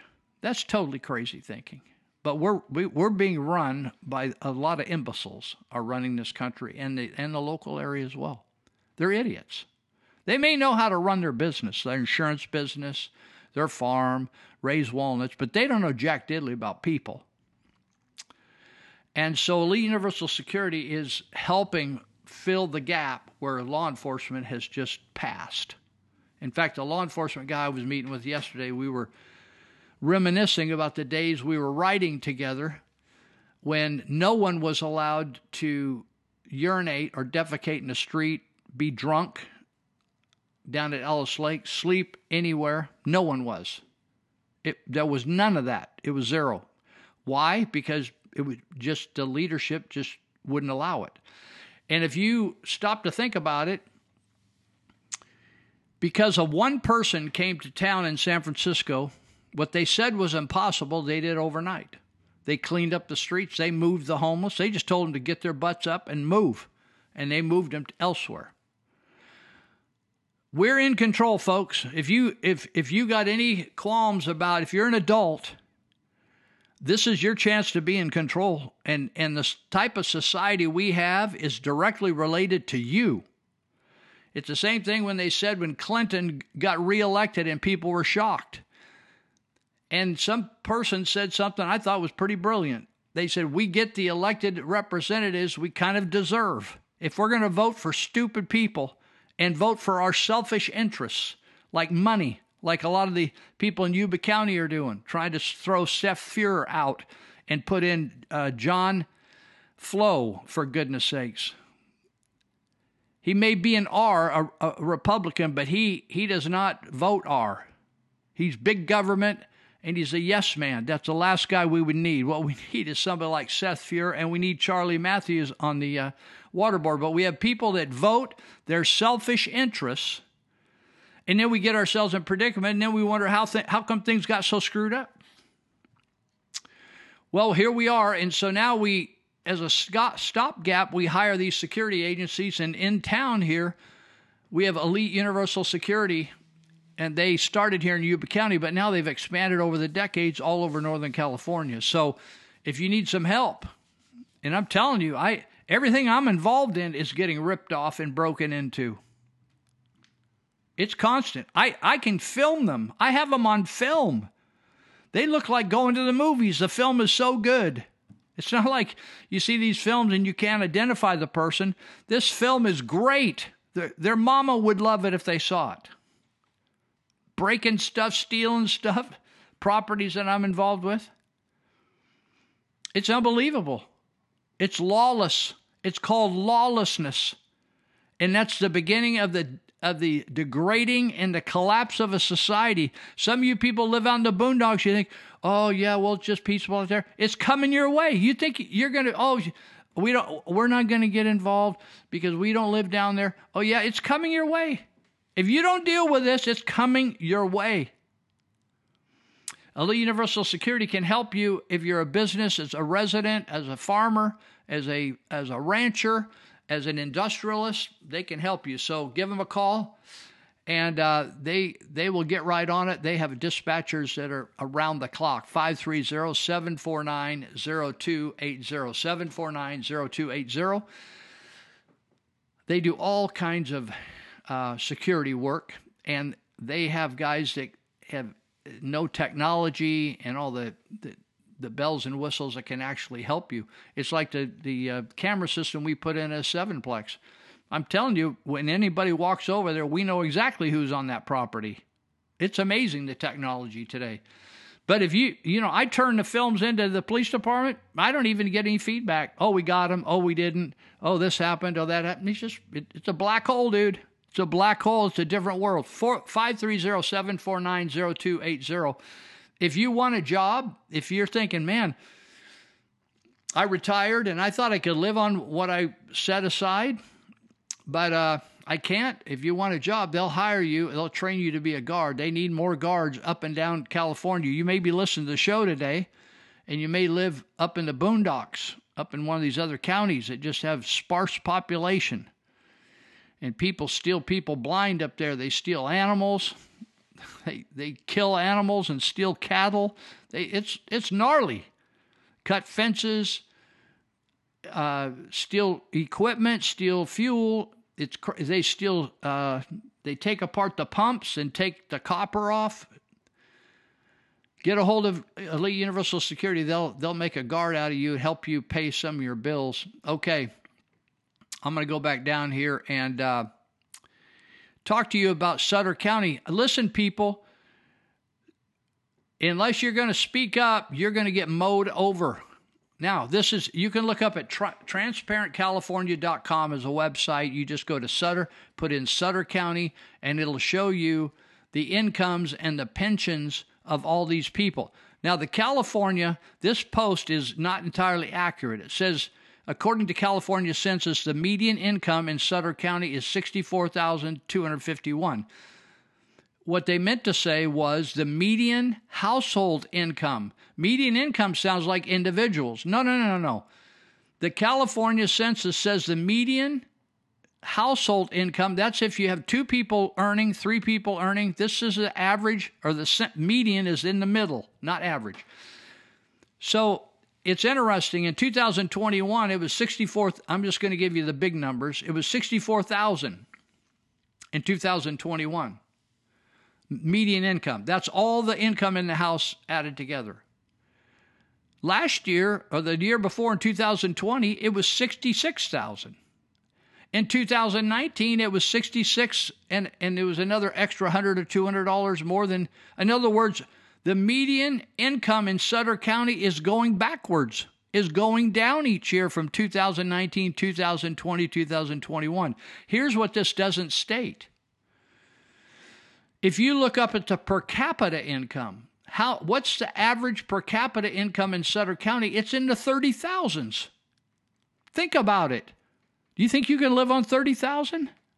I don't know. I don't know how people are doing that. But that's what people are earning. But the people that work for the government, Steve Smith is making 11 times more than the per capita income. He's making $330,000 almost 338,000. Here's the shocking thing that's in 2021. Do you know how much he made in 2020? 280,000. He got a 60 Have you ever he got a bigger increase in 1 year than I've ever earned in my whole life. In my in a in a year in my whole life. I've never earned $66,000. I'm not complaining. I'm just saying that's a lot of money. Don't you think it's a lot of money? He's getting a $66,000 increase spread over a three year period. People are making 30,000. Why are we hiring people? Think, oh, well, Lou, or everybody, all these guys in that spot earning that. I don't care whether they are. My mother used to say to me, well, if Johnny is going to run over a cliff, I'd say, well, Johnny's doing it. How come I can't go? Oh, John and Jose's are going. How come I can't go with the guys?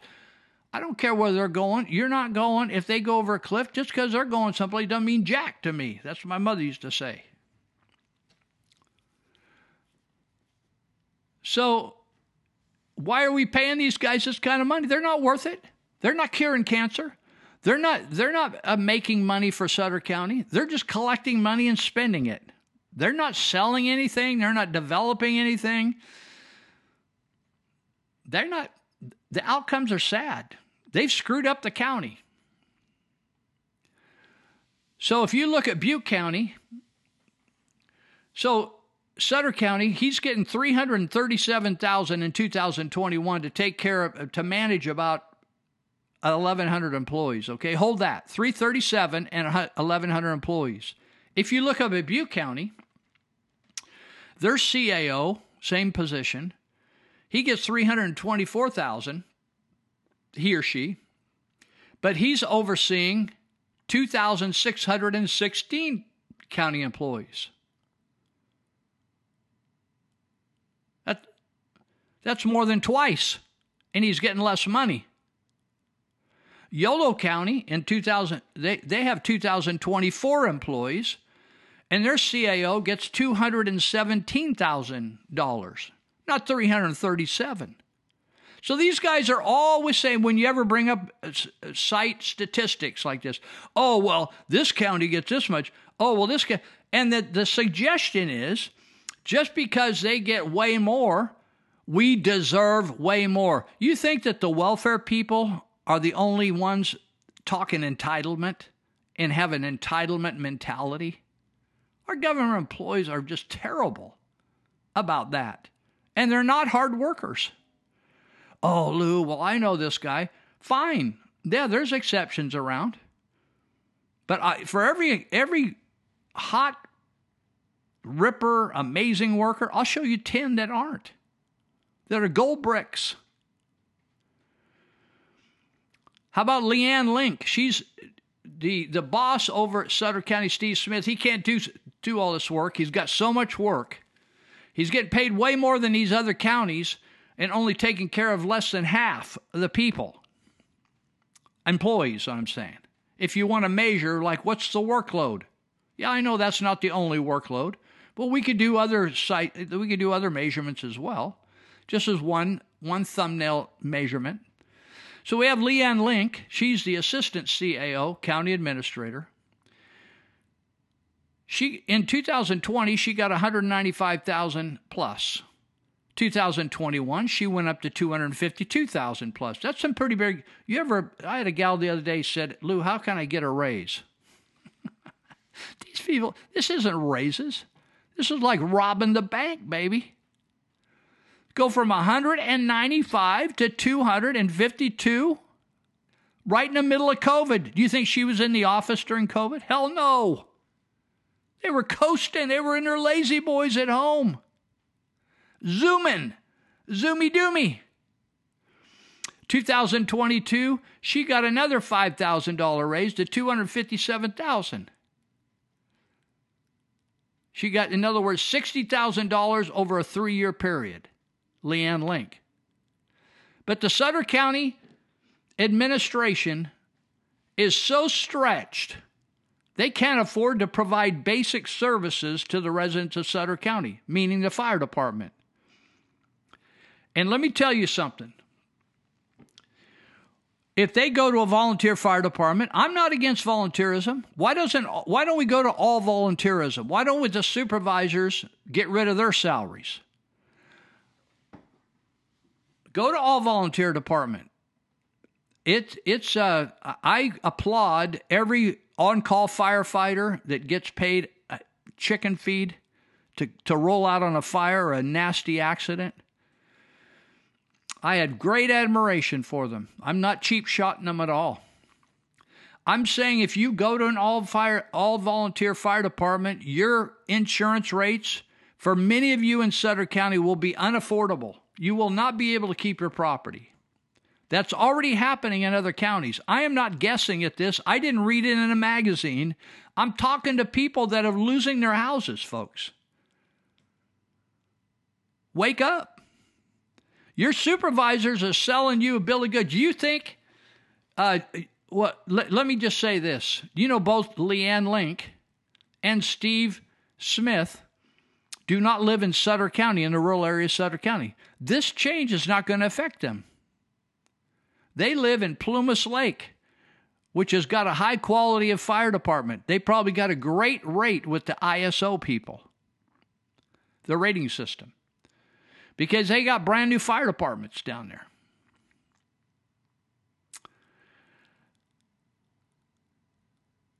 But they say we can't afford. They keep giving each other raises. It's ridiculous, people. They do not they do not earn that money. I could give you hundreds. There's hundreds of people working for Sutter County making over hundred thousand dollars a year, but but the best they can do for these on-call firefighters is sixteen dollars an hour. That's ridiculous, people. You know, it's one thing uh, to I, I'm not going to even throw out different types of jobs, but I've worked enough with firefighters and cops for years. Uh, there's some danger involved in this. I've, I've seen it. When when a guy takes down a cop and resists and fights him, uh, a lot of my friends bro- broken hands, broken arms, broken ankles, uh, head trauma, gunshot wounds. I- I'm not exaggerating. Every one of these things, I could describe a whole scene to you. Exchanging gunfire, uh, it's crazy. Firefighters the same. Falling through the roof, blowing their knee out, inhaling all kinds of crap that's going to cause them cancer. And you're wanting to do $16 an hour or just say, why, you know, these guys, these guys have no shame. That's Steve Smith, Leanne Lincoln, a bunch of them. All these people earning, we got, we got the ag commissioner who doesn't even raise a carrot or a goat is not pro- not producing anything for our society. Is just a bureaucrat making two hundred fifty thousand dollars. It's just not right, people. It's it's unjust. It's evil. It's inequitable. It's wrong. Be right back.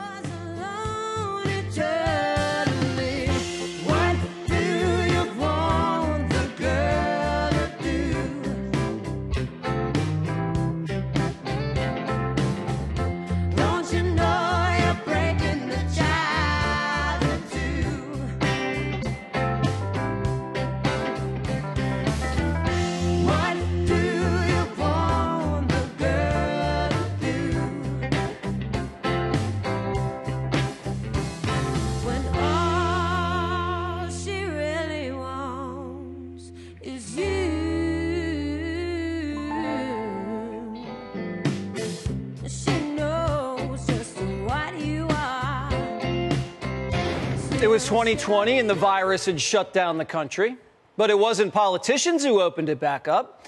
George Floyd did. His death on May 25th, 2020, unofficially ended the lockdowns, bringing millions of protesters out of quarantine and onto the streets. But the George Floyd story is very different depending on who you talk to. He was arrested by Minneapolis police after a convenience store said he used counterfeit money. 15 minutes later, he was on the ground screaming he couldn't breathe, and then he was unconscious. America was consumed with anger and violence.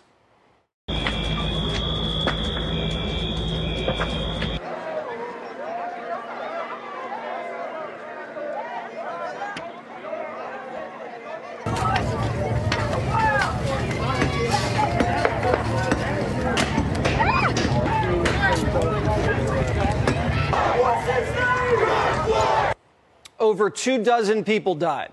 Fires were set, squad cars destroyed, businesses looted. Rioters caused nearly $2 billion in damage. Police departments across the country were defunded. The police, the people, demoralized. This triggered a national crime wave, a pressure campaign to force critical race theory into schools, and a corporate shakedown that resulted in a massive transfer of wealth. So, a highly respected and award winning journalist from Minneapolis named Liz Collin decided to investigate. Because any initial investigation into George Floyd was deemed racist and radioactive. Her documentary, out today, called The Fall of Minneapolis, tells you things you haven't heard before. Remember, this was the narrative. George Floyd was a healthy young man. But the medical examiner, Dr. Andrew Baker, found that he had two separate and very serious heart conditions. One artery was almost completely blocked. And Floyd had lethal traces of fentanyl in his system, on top of COVID 19. The medical examiner continued, quote, if he were found dead at home alone and no other apparent causes, this could be acceptable to call an OD. You want something right now? no, nothing. Because you act Yeah. erratic. If George Floyd would have told the truth about fentanyl and methamphetamine, could that have helped to save his life? Yes, yes, it could have. Um, that's proven by what happened the year before when he was arrested by Minneapolis police and he was putting tablets in his mouth. So, wait a second. Did you know that George Floyd had a similar interaction with police just a year before his death? How was George Floyd acting during that arrest in, in 2019? Everything was almost identical. I mean, the initial stop, uh, when I first started to approach him, you know, he was uncooperative. He wasn't listening to my commands. Uh, he was very agitated. Just keep your hands up where I can see them. Hey! i'm just trying Let me. Keep your hands where I can, can see them. Let me see your hands. Damn, man. Stay in the car. Let me see your other hand. During the time, I, he was, I couldn't see his hands. I, he was moving about. We found out later he's probably eating dope. So, this is a very important piece of material that the country was denied access to while Black Lives Matter wrecked our country. And what were police doing when they were wrecking the country? We were ordered not to do anything, waiting to be told what not to do next. Did you ever feel like there was a plan? I am reaching to the command post over and over again about what's our plan, what's our plan, what's our plan, um, without any response whatsoever. They're not saying anything at all? No, nothing. Command post, you copy? Command, can you advise? The elections were coming up. Everything's politically driven. They were going to use this incident for a political narrative, and they did. Remember, this was an election year, and the media couldn't critique young voters. They needed them fully engaged in a righteous cause. that it has been entirely peaceful, sometimes angry, but entirely peaceful.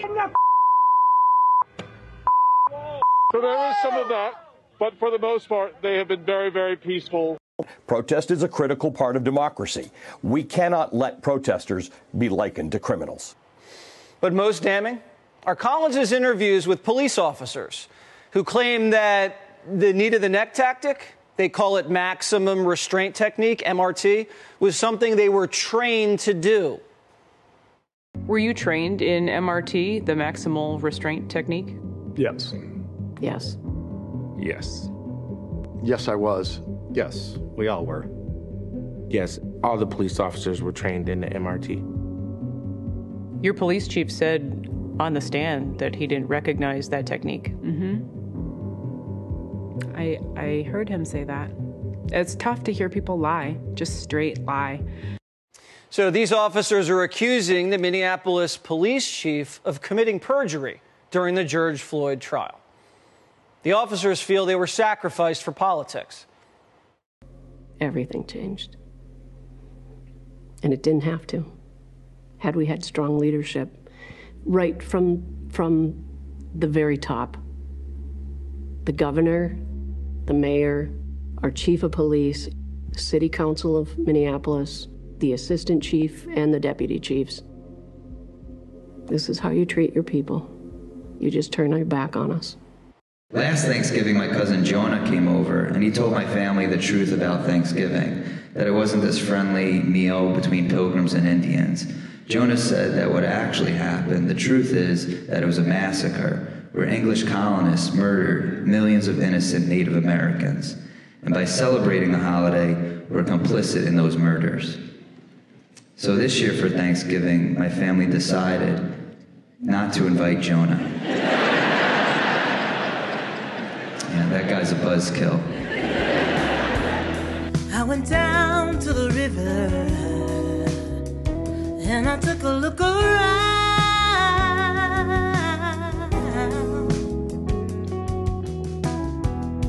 There were women's shoes, there were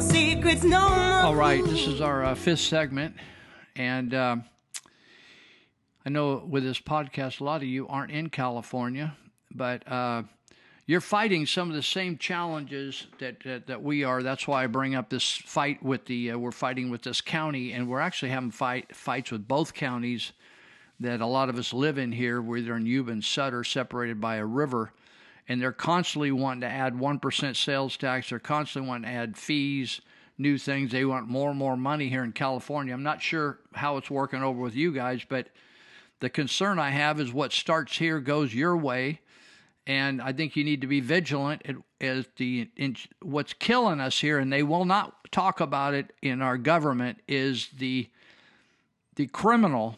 It's a theft. It's a scam theft. It's more properly called a Ponzi scheme. P O N Z I. You can look that up. Uh, do a search on Charles Ponzi, and you can you can look at his scheme on how he ripped off people and his promises. And that's exactly same scheme that the government has, but they don't get arrested for it because they're in charge. These people are what we'd call aristocrats. They're the elite. This is no longer a republic. They have taken control, and basically the unions pay off the politicians to do what they want. And these in fact i just saw where the chp got something like a 7.5% raise. It just re, it's unsustainable. Do i not like law enforcement? Yeah i do. Do i not think they do a great job? I i i think they do. Overall i think they do. And i appreciate them but i i don't think they they deserve to earn 90% of their highest paid year for the rest of their life and be paid it's interesting you know something I told you about if you paid off your contractor for building your house and you don't owe him anything more. If you paid the bill, you that's it. You got your house, he got his money, and it's over. Your relationship is over. The scam is that the insurance the unions have scammed this with the politicians. Like right now I have children, grown children, and, and they have children, so I have grandchildren. Why should our grandchildren be paying for people that served in the government and served me. Why shouldn't their pay be over when they're over? If they had a 401k or another retirement system where they just put it in there and, and whatever they put in plus interest, they chose their own investors. You know, if if if you offered everybody in the United States to give their money to the government to invest for them, you think they would? Only crazy people would. There isn't any agency in government that is stellar, that's operating well. The EDD just blew out so many billions of dollars, we'll never get out from under it. They gave away to, to scam artists during COVID. Unemployment dollars 30 billion, 40 billion, 100 billion. They can't even keep track of it. They can't even figure out what happened. There's not any agency that's operating well in government. Why would you let the government invest your money for you? Unless you're planning on the, the, the, the populations coming behind us to bail everybody out for mismanagement. CalPERS is the icon of mismanagement. Why should I be paying for, for sheriffs that served years ago? Still, my taxes the general fund of Yuba County, where I live, is going to pay for the pensions of people that are 70 years old. Still, we're still paying on it.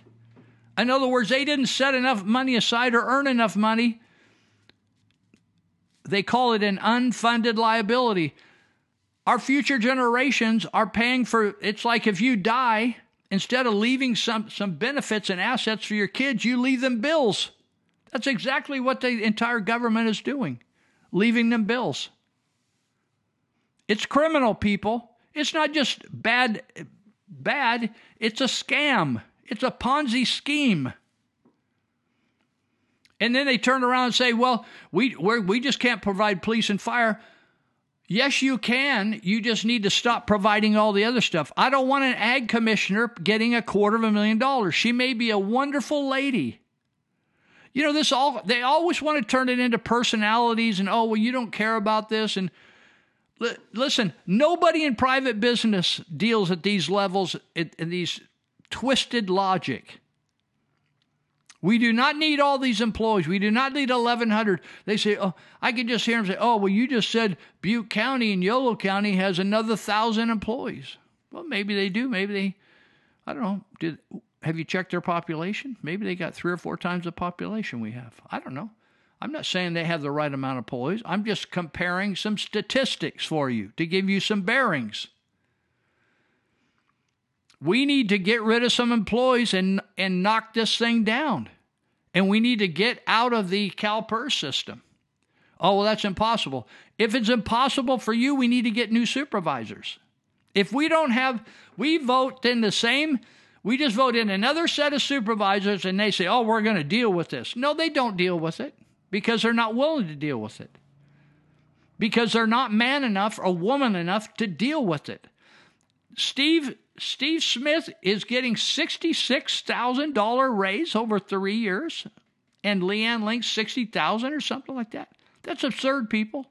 That is oh well we're just keeping we're just we're we're we're trying to be equitable with what what the common what their common uh, take is. Forget that.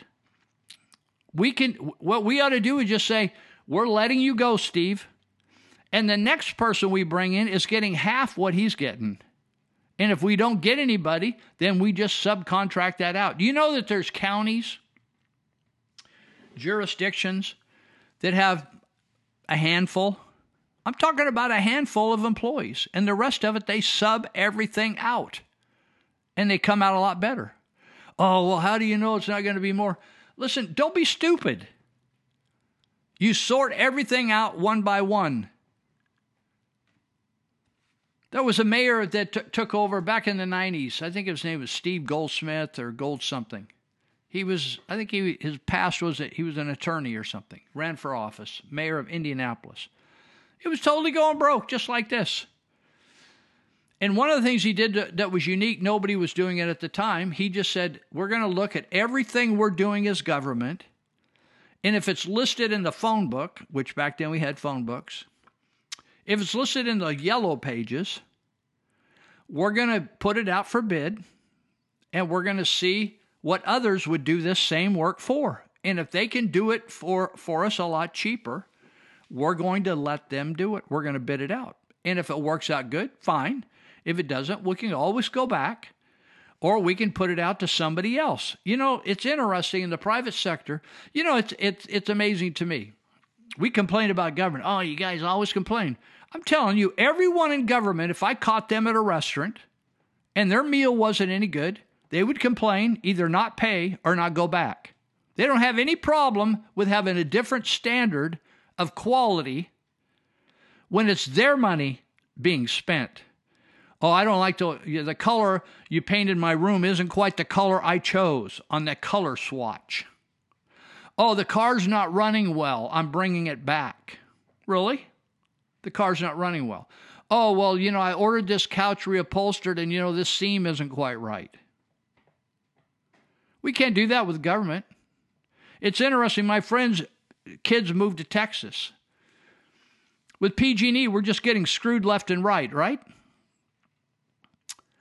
And so, what's up with that? You know why they can do that? Because they have a complete monopoly on Northern California. Do you know in Texas, people have an option of which power company to sign up with? It's kind of like which television service or or internet service you want to sign up with. You get a big options, right? And they what happens? They compete.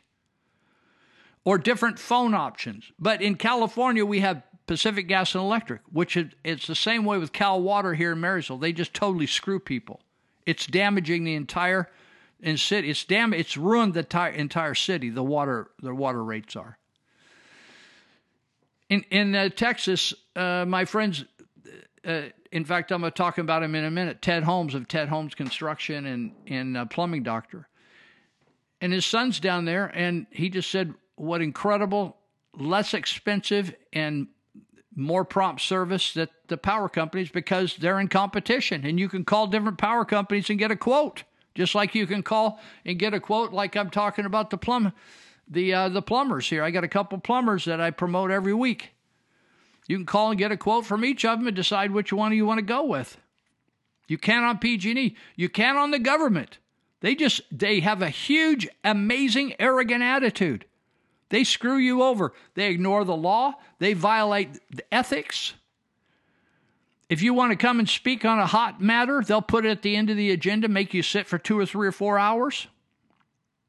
They know they know you can't do that. They know you got to. They have your their meetings at dinner time or or the time you got to pick up your kids from school or fix dinner or or or or or or in the morning when you're trying to get everybody off to work.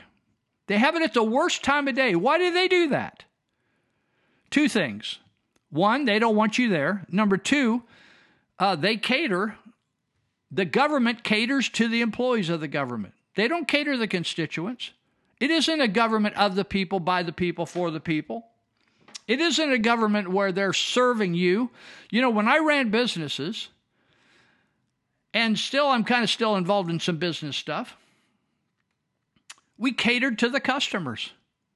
We catered the hours. I have a friend that has a business and, and she's missing uh, a meeting that I, I'd like her to be at because she's trying to develop a business and she stays open late.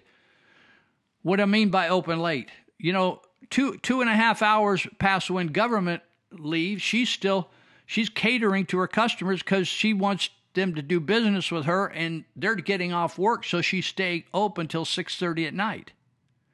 She's catering to her customers. The government doesn't cater to the customers. They never do. It's always like, oh, come back tomorrow. Come back next week. Oh, it's going to take us six months to get a permit. Oh, it's going to do this.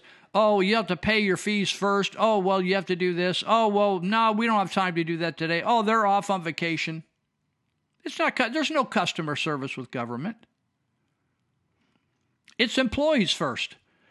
So they have their meetings when employees can sit in on them instead of telling the employees, if you want to work as a department head, you have to attend the meetings, the supervisor meeting or city council meetings at six o'clock at night, for instance.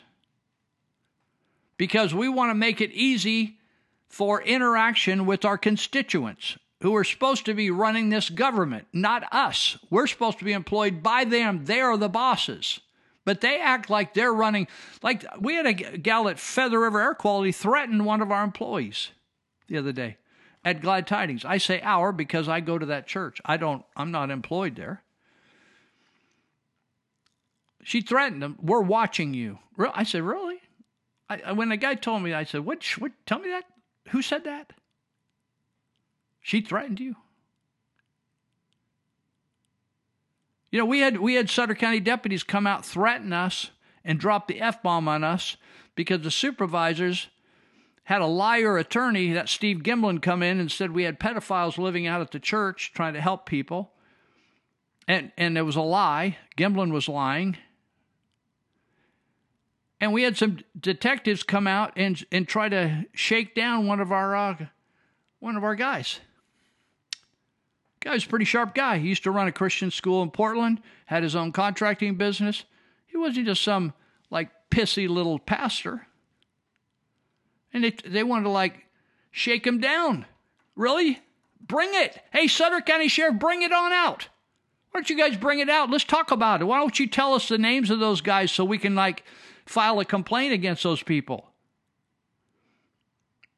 They, people don't government employees don't have a right to come down and shake down. I got a no trespassing sign in my front window that's got all the codes on it, telling the government you better have a warrant if you're going to come on my property now. I used to be all friendly and everything, like, hey, what's shaking? How's it going? Da da. Hey, screw that. They're telling me I got to stay in my house. Telling me I got to wear a mask. Telling me I got to stand six feet apart. I can't go to church. Can't do this. Hey, go to hell. How about that? Go to hell, why don't you? Shove your government job up your ass. How about that? You guys got you you you got your head way up in the clouds, baby, way up there. I, am not inciting violence. You, I know you guys brought me to court one time. Oh, I'm threatening all kinds of people. I didn't threaten anybody. I'm just saying, you you you know when things melt down, we're we're coming to a meltdown in California. Some of you government people are going to lose your jobs. And you're going to be whining, oh, uh, I can't find a job. I'm going to be homeless. Hey, Okay, now you know what it's like. Grow up. Get a clue. You're on Easy Street over there, the Latteville. You guys don't have a clue. Now, now one supervisor has come in from either county to help my friend at Uppercuts. He's got a $130,000 case. Gavin Newsom says, you know what Gavin Newsom says, supervisors and city council? He's now throwing you under the bus. Just like you're pointing to him, hey, it's all his fault, COVID. All the COVID mandates. That was the law. It wasn't the law. None of that was the law. The violating violation of our constitutional rights. Now you know what Gavin said the other day. He's running for supervisor. You guys ever watch the news? The real news? He said it was all local control. Local control. So supervisors, how you gonna, you know? And then Gavin turns around and sues Randy Mitchell for cutting hair, his cosmetologist, his barbers for doing hair during COVID. And now they're saying, oh, they made a big mistake on COVID in California. Big boo boo. Shouldn't shut the schools down. Shouldn't shut the businesses down. Shouldn't have masked up kids. They're admitting that. But they're, they're still suing Randy Mitchell for 130000 Why doesn't the county help defend Randy Mitchell? Put up some money, some of that COVID cares money. Empty your pockets, supervisors. You screwed them over. We're not talking about one guy. I don't care whether you like Randy or not. They got 40 people, 40, 40 employees, and kids and, and spouses attached to those people. I thought you cared about your constituents. You know what you care about? how much water money you're going to get out of Yuba Water and putting and putting somebody else in, Fletcher back in there and kicking Charlie Matthews out. You know why? Because Charlie, uh, he calls people on funky stuff. Fletcher's a, a Duma. A, he's, he's Fletcher and Flo. They're the they're the yes men. Kiss ass boys. That's what they are. That's what this is all about. It's all about getting as much money out. It's a sinking ship, folks. You hear me? It's a sink. This government is a sinking ship, and you, the people that are in on it and close to it are getting as much money out of it as they can. They're like sucking. They're on that tit, man. They're on that tit, big time, sucking, sucking, sucking. It's disgusting. It's totally disgusting. There are no patriots here. Oh, yeah, they, they wear their American flag shirt. Oh, come on, people. Well, let me give you a shout out to Plumbing Doctor. That's Ted Holmes. They serve Yuba Sutter counties. You can reach them at 530 671 9111. Ted is the type of guy, if it's not a simple plumbing fix and you got to do a major tear out in your house, tear up the floor, tear up out a wall. Ted's got the expertise to fix that thing. I've seen him fix. He fixed my house. He torn out a wall before, patched it back, and didn't even know he was in there. But he can do the remodel if you need it. But Plumbing Doctor is there for you 24 hours a day, every every day of the week. Get you out of a jam. 530-671-9111. And his buddy, uh, we're all friends. Dave Greenetz, Greenetz Construction. We've all been. We're they're younger than I am, but we've all kind of worked together for 40 years on different projects around the world. and Dave has a construction firm, just like Ted does, but Dave has ended up specializing in remodels and kitchens and baths. The nice thing is he's got multiple crews, and you can get him by going to Greenetz Construction, green with ETZ on the end, construction.com, greenetzconstruction.com, or Dave Greenetz Construction Facebook page.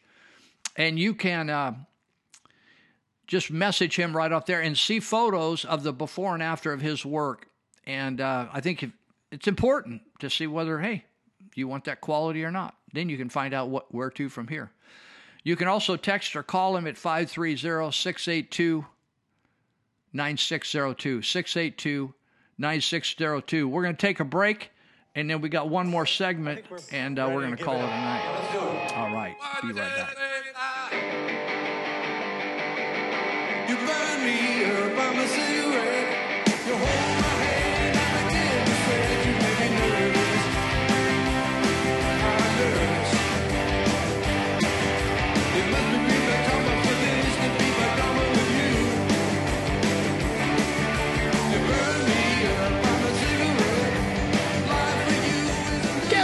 is catching a little bit of flack for rather quickly and easily cleaning up the streets of Gotham City, located in San Francisco, in order to impress communist leader Xi Jinping with his California communism. Newsom's move of cleaning up the embarrassingly messy house before dictator daddy comes over has some people asking, why hasn't he bothered cleaning up the streets of his degenerate state before?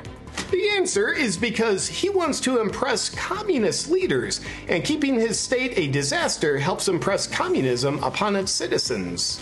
While Xi Jinping was in the US pretending he's not a brutal communist dictator that currently has over a million Uyghurs locked up in a concentration camp, DC Drano points out that Xi was spotted out walking his dog. Climate change is here now. Floods, droughts, once in a century storms. And the frustrating part for me as a climatologist is that this could all have been avoided. Scientific consensus is clear. There is a way to reverse course. And that is for Swedish climate activist Greta Thunberg to try a little harder. People get caught up in altering their personal habits by driving less or eating less meat. But the reality is, this is all in Greta's hands. She could give our children an inhabitable Earth instead of a scorched hellscape if she just cared 30 to 40% more about the fate of our planet. But she doesn't. I guess because she's lazy. Sure, she rode that yacht across the Atlantic to raise awareness about the environment, but that only took like two weeks. I mean, come on, Greta. Our research shows you could be sailing that yacht 24 7, 365 days a year. You hate the Earth? Indeed, if you look at a chart of CO2 emissions in the years since Greta's birth in 2003, the problem of fossil fuels has only risen. Frankly, it's possible she wants us all to die. Still, we should all hope that one day Greta starts actually making an effort. Like a real effort, not whatever the hell she's doing now. Or else the blood of millions lost to a climate apocalypse could be entirely on her hands. Fox News alert, primetime FOIA the Secret Service over the cocaine investigation, and we just got back over 100 pages of documents. And the Secret Service has been lying to you about everything. Here's why. When the cocaine was first found, they said it was in the library where the first family lives. We have a yellow bar stating cocaine, hydrochloride, Amex found in the library. Then there were reports that the cocaine was actually found outside the Situation Room. Now the investigation has progressed, and so they're saying the West Executive entrance, which, as you noted, is closer to the Situation Room. The Secret Service then said no. It was in a cubby with a lot of foot traffic around it. And yes, there are cameras, but that particular cubby was in a blind spot. How do you mistake the library for the Situation Room and the Situation Room for the cubbies? Because when I'm in a library, I know I'm in a library because there's books everywhere. Does it look like there's books everywhere? That's a wall of cubbies. They say the Coke was found in locker number 50, right there in the middle. And there's a key missing. Now, what do you think the chances are that the Secret Service has the key? because Primetime thinks the Coke may have been planted in the cubby after it was found in the library. Good thing we have the documents from the Secret Service right here. But here's the thing the Secret Service redacted where the cocaine was first found. Now, if the cocaine was actually first found in the cubby and they photographed it in the cubby, why would they redact that? And then at one point, the Secret Service says the suspicious substance is a white powder in a small Ziploc bag on the redacted lobby floor. What lobby floor? The lobby into what room? The library? And I thought they found the cocaine in the cubby. Well, the cubby's not on the floor, the cubby's on the wall. And later on in the night, they said it was in the cubby, and they didn't redact that. They want us to think it was found in that little locker. And initially, after the hazmat team tested it, the white powder came back positive for opioids and amphetamines. It was only after additional tests that they determined it to be cocaine, and that's confusing because on the audio you heard from hazmat, it was cocaine. A white powdery opioid? That's fentanyl. Maybe. I thought these tests were supposed to be accurate. So far, this bag has tested positive for opioids, amphetamines, cocaine, caffeine, and baking soda. But here's where it gets even more suspicious. They told us they didn't find any DNA, but the documents say they did. Remember, the Coke baggies been blown up. The Secret Service took the evidence from Quantico and they destroyed it. They didn't want the FBI to have it. But there's more evidence that they didn't destroy. An envelope with three tubes of DNA. Where'd they get the DNA from? They got the DNA off the baggie. So the Secret Service lied, and so did the White House. They did find DNA on the baggie, and the DNA was processed and has been moved to an evidence vault for preservation. So the Secret Service has an insurance policy. We asked the Secret Service for an explanation, and they said, oh, it's secondary DNA. But the initial Secret Service report clearly said there was no DNA found and there is no physical evidence. But the documents show they're keeping a DNA sample in an evidence locker. As if, is this so Biden's dog bites another agent, they have something? We don't know. And the Secret Service told Primetime they may end up destroying the DNA evidence at some point down the road. You know, protocol. Primetime asked the Secret Service, why didn't you take DNA samples from your suspect list? They said they would have needed a court order. This tells me two things. The Secret Service didn't want to crack the case, or the Secret Service knew the Coke was found in the library and put it in a cubby and closed the case.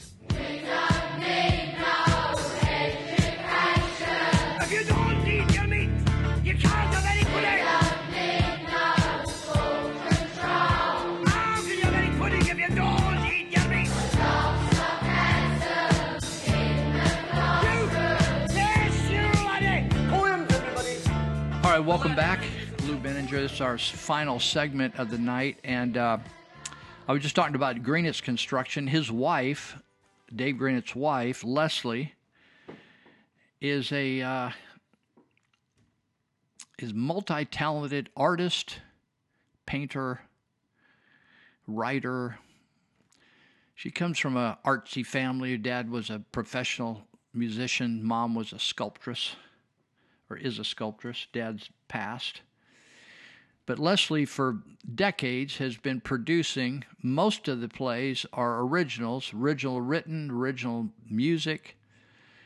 And uh, her tradition is to do one in the winter and one in the spring, usually. Sometimes they do dinner theaters. This is just a straight theater. But I wanted to give you a shout out because so many things are expensive nowadays, and this is free.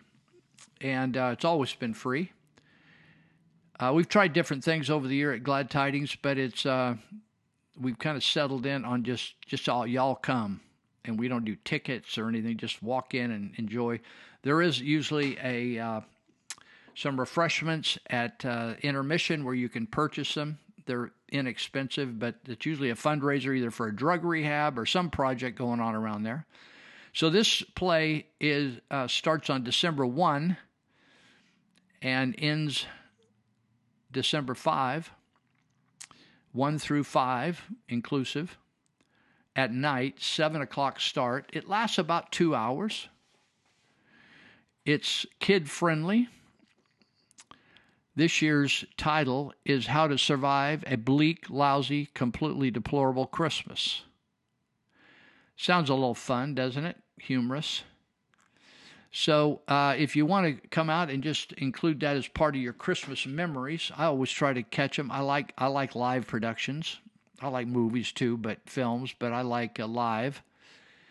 And uh, a lot of the guys that we build are the sets are all built. They're, everything's hand done by people here, and not everybody from the same church. There, they we built that uh, building 100 to be a theater if we wanted it to be, or a dinner place if we wanted it to be, or whatever, multi-use, so we could use it every day.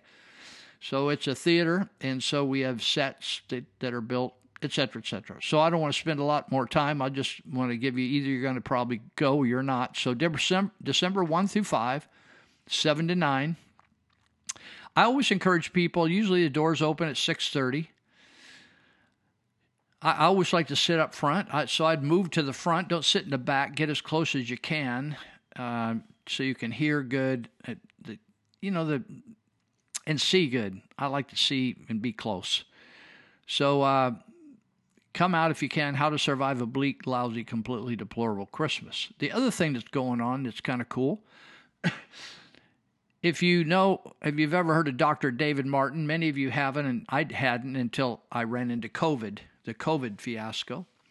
David Martin's one of the brighter guys in the world. You think, oh, that's, you know, incredible exaggeration. I'm just telling you what's fa- the facts. And so he's going to be here uh, that weekend, I think, speaking, but he's also going to do a seminar or a talk, he and his wife Kim together. What's going wrong? What's going right? Actually, the title is Where's This World Going? is the title. So the folks that wrote this up for the if you, you want to look this up, churchofgladtidings.com and just click on events. And it's an inclus- exclusive interview with Dr. David Martin. It's live. He's going to be here, but it's going to be broadcast live stream all over the world. And usually when he speaks, he gets thousands of dollars per person. You think, oh, I, I'm not in that realm. You don't have to be here. It's so it's a fundraiser to help some projects, humanitarian projects here, and it's ninety dollars for nine thirty to three on December 9th, and it's seventy five dollars if you just want to catch it on on you know if you're out of you know if you're a, an hour or two or three or four hours away or you want to tap in seventy five dollars you can just watch a live stream. So it'll include in details and strategies never before discussed with the public about what's coming and how to deal with it. Uh, so he says, join us for an interactive conversation about what's going wrong, what's going right, and how we release heaven into the earth. So uh, David Martin is not known as a church guy, but he believes in God, and uh, but he's been more in the medical and finance area internationally. He just spoke at the European Union, and I think there was over a billion watches on that. You can still watch it probably on Rumble. He spoke to the European Union. You know what that is? You got it? It's all the congresses represented for every nation over there in Europe. And he spoke to them about the COVID fraud. And uh, he knows more about it than anybody else except for the criminals that did it, Fauci and the rest of them. But he's he's got the goods on all of them. Where's this world going? You might want to be interested in that. So that's coming up on December uh, 9, 9.30 to 3. and you can I don't know it'll direct you. It says more information and registration. It's on uh, so you go to churchofgladtidings.com, click on events, and then down at the bottom said more information and, and reservations, and uh, and then it says how to do it. There's a lunch break from 12 to 1:30. Uh, so it, it you can just order right now. Fill out prompted form, add your desired options, live stream, in person attendee. Let me just read you about David Martin. David Martin has been the world's unique voice in educating and activating humanity in the wake of global campaign of fear and terror, from uncovering cov- covert funding in the 1990s to white collar crime in the 2000s. David's never backed down from exposing corruption. Now he's leading the charge to hold accountable the criminal conspirators who shut down the world and are injecting humanity with deadly toxins. For the past 30 years, he's worked with in over 130 countries to redeem conflict metals, agriculture, and social systems and return them to local communities. From the halls of Congress to the floor of the New York Stock Exchange, Dr. Martin has become uniquely qualified to help lead humanity into its best and brightest future. So, what does Kim do? Well, that depends on the day and what Kimness is required. But if you would sum it all up, she fully lives and helps others do the same and decorates the world and people in in in it as she goes. For as long as Tim Kim can remember, she has been insatiably curious about human potential and what is possible. She doesn't and never will fit into conventional the conventional box. Kim is a very experienced registered nurse, created one of the most successful nurse consultancy companies in Australia, specializing in health assessments, wellness, and health promotion programs.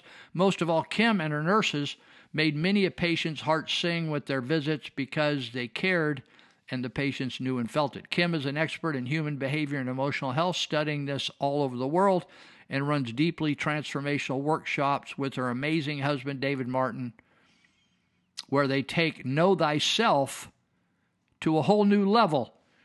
To be feel to be and feel fully alive, you need to be fully you in every dimension of that and let go of all that is not your essence. You need to live and speak your truth. This is a principle that Kim lives by and inspires others by. So, if you want to not leave town,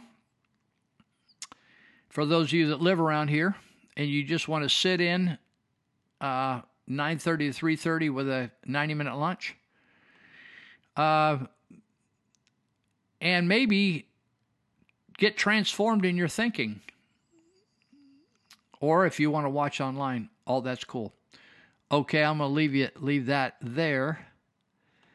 And uh, also want to say, many of you people that want to get out of the public school system, I've been talking about this the school that's cited out at Church of Glad Tidings. Oh, by the way, it's at 1179. This Where's This World Going? This event is at, at Church of Glad Tidings, 1179 Eager Road in Yuba City, just north of Yuba City. They call it Live Oak as well. It's just off Highway 99, 1179 Eager Road. So uh, that's at Church of Glad Tidings. Really a, a nice accommodation. Uh, they'll probably have, I don't know whether they'll offer food out there or not, but a lot of times they'll offer lunches out there, save you driving into town a bit. So, also out at the church is uh, some folks got fed up with not having their kids in school, and they started a school and looked around town trying to find buildings. They couldn't find a building, so Church of Glad Tidings allowed them to double up some classrooms out there, and so they have a, a K through 12 school they started. It's now in its third year. They started in a portion of the first year and uh, during COVID, and now they even had a preschool attached to it. So a lot of kids are doing quite well in it that weren't doing well in the public school system. So maybe even if your child is doing well in the public school system, that doesn't say a lot because it's totally corrupted. And you have to weigh how much you're going to have to undo, how many things are you're going to have to unteach your kid to say that's not right. Well, that's not right. Well, we don't believe that in this family, right? How many times you're going to have to do that? Instead of going to a school that uh, actually uh, believes like you do and is going to be safe and not going to try to indoctrinate kids, but teach kids how to think and be critical thinkers, critical understanders. So it, Epic is, uh, if you go to churchofgladtidings.com and and run your cursor over one of the uh, icons there, it says ministries. There'll, be a drop down there with about a dozen different things there, and you could click on Epic, or or another word for it is Embassy Private Educational Center. That's what it stands for. But most people just say Epic, E P E C. So anyway, you, uh, school started obviously, but but uh, kids transfer around in schools, and uh, if you want a, an alternative, that's something you can check into, and uh, you can go communicate with them off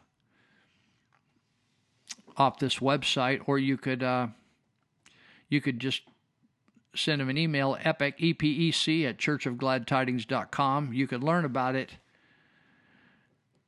on this website uh, or you could go to 530 671 3171, extension 501, and talk to somebody. The other thing, if you're homeschooling or you think you you need to, you, you think I can't afford a private school, but I don't know whether I could do, I don't know whether I could do uh, homeschool. And so we have a, an alternative there. It's not something Glad Tidings it's not a glad tidings deal, but they meet out at uh, glad tidings on Fridays, where a lot of these homeschool parents, lots of them, gather their kids together and they all join up and they they have some mutual benefit type uh, exercises out there, whether it's athletics or education. They have teachers that come in and teach certain topics. It's called Arrow Education and you don't have to pay really. I mean, there may be a twenty dollar semester fee or whatever to cover some costs, but it's uh, cheap. But the cool thing is, if you're thinking about launching or you're new to town you want to do uh, homeschool and you want people to work together on different things, whether it's field trips or the best algebra uh, curriculum or English curriculum or history curriculum, whatever curriculums, you know, parents come up with good ideas and the best ideas, or the or how to how to teach the kids, how to how to arrange your days, all that kind of stuff. So you can go to Church of Glad Tidings dot com and then run your cursor over ministries and you'll see a drop down to arrow education. Click on that and you can see how to get a hold of them. But they meet on fridays. You don't have to go. I mean you can join and not have to you know don't go every time but but you'll definitely get probably a phone list of people that you can become friends with and communicate with about best practices on doing your homeschooling. Listen, the people I know that are doing homeschooling, you know what they do? They they do a lot more in less time and have better outcomes in the public schools. Sad to say, isn't it? Because I was a product of the public schools and there was no options back in the day. You just all packed it up and you went to school every day, every month, every year until you got out, and then that's that's what you got, good or bad. And back then, it was really good compared to what it is now. It was number one in the nation, California. Today, I think we're dragging at almost 50, if not 50. So there's Epic and also Era Education. I recommend them. I know a lot of your parents are freaking out because you got trans transgender people showing up. You got people taking time showing your kids how to put on condoms. You got people uh, trying to tell your kid he's not the gender that he's supposed to be, but he's some other gender, and uh, talking about abortion, and I'm going to take you down. You can go have abortion, or you know, talk about sexual freedom. Honestly, people, that has no business in our public school system. That's why in private school and uh, the uh, well, private schools as well, but you just accomplish more because you're not wasting all this time with baloney and if you go homeschool, my goodness, you're going to have time. I just got off the phone with a guy tonight, that uh, trucker, independent trucker, and he said, You know, Lou, I wasted the first 20 years of my life. He's 40. And he said, I could have bought a house. I could have bought houses. I could have started all kinds of businesses. And he, I said, He said, I just, I'm getting my son into the vending business as a youngster. And I, I said, Cool. How old's he now? He said, He's 10. He said, I bought a vending machine. I bought a truck out of Arizona. And he, he said, that he said, somehow I got a vending machine. He said, I'm going to buy some vending machine and get him a vending route. I said, well, that's a big different deal than Taco Bell, working at Taco Bell. Nothing again. I, I think people working is good wherever they work.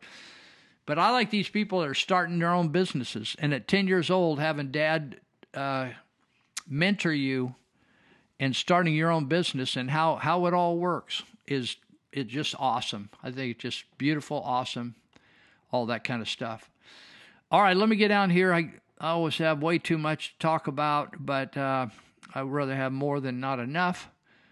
And uh, sometimes I just, you know, I, I got to, there's just three minutes left. I just want to mention this. I'm not going to have time to really go over it. It's called the Dark Anniversary today that I'm doing this podcast. Uh, the recording of it is the 22nd of November. That's the day.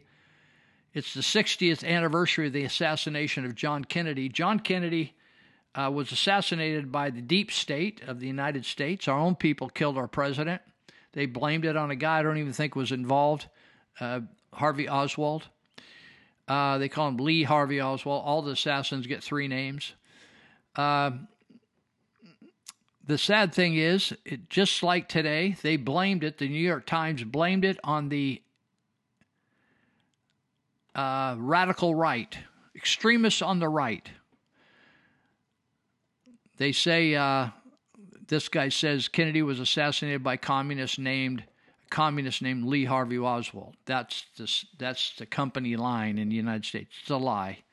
No stain of madness or violence in the nation itself was involved apart from Oswald's dedication to global communism. That's a lie. So, anyway, this is a write up from the uh, New York Times. Yet, the New York Times immediately linked Kennedy's assassination not with Oswald. They said it was extremists on the right. Isn't that interesting? Always working political angles, right? Same old, same old today, right?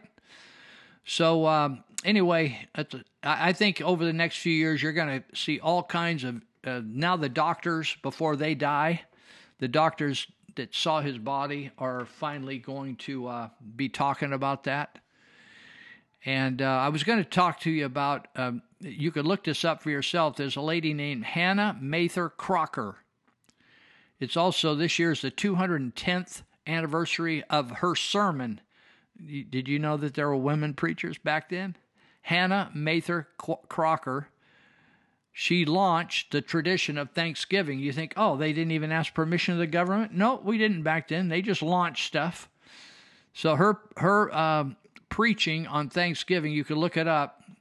1813 sermon entitled entitled Thanksgiving Sermon. Title harkens back to the proclamations of Washington and Adams and the customs of New England, of her New England forebears. She did not, it seems, feel the need to contact the government to get permission to declare a day in late November to be Thanksgiving.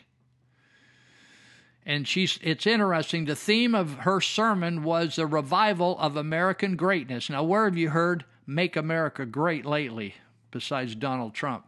So she was talking about reviving America's greatness in 1813. So don't give up hope, people. Let's just fight for what we believe in. And if it turns out good, hallelujah to you. And if it doesn't turn out so good, at least we know we did our best. God bless you. Happy Thanksgiving. I see trees of green, red roses too. I see them bloom for me and you. And I think to myself, what a wonderful world.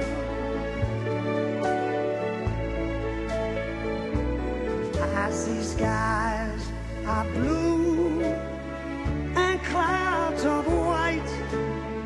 The bright blessed day and the dark sacred night. And I think to myself, what a wonderful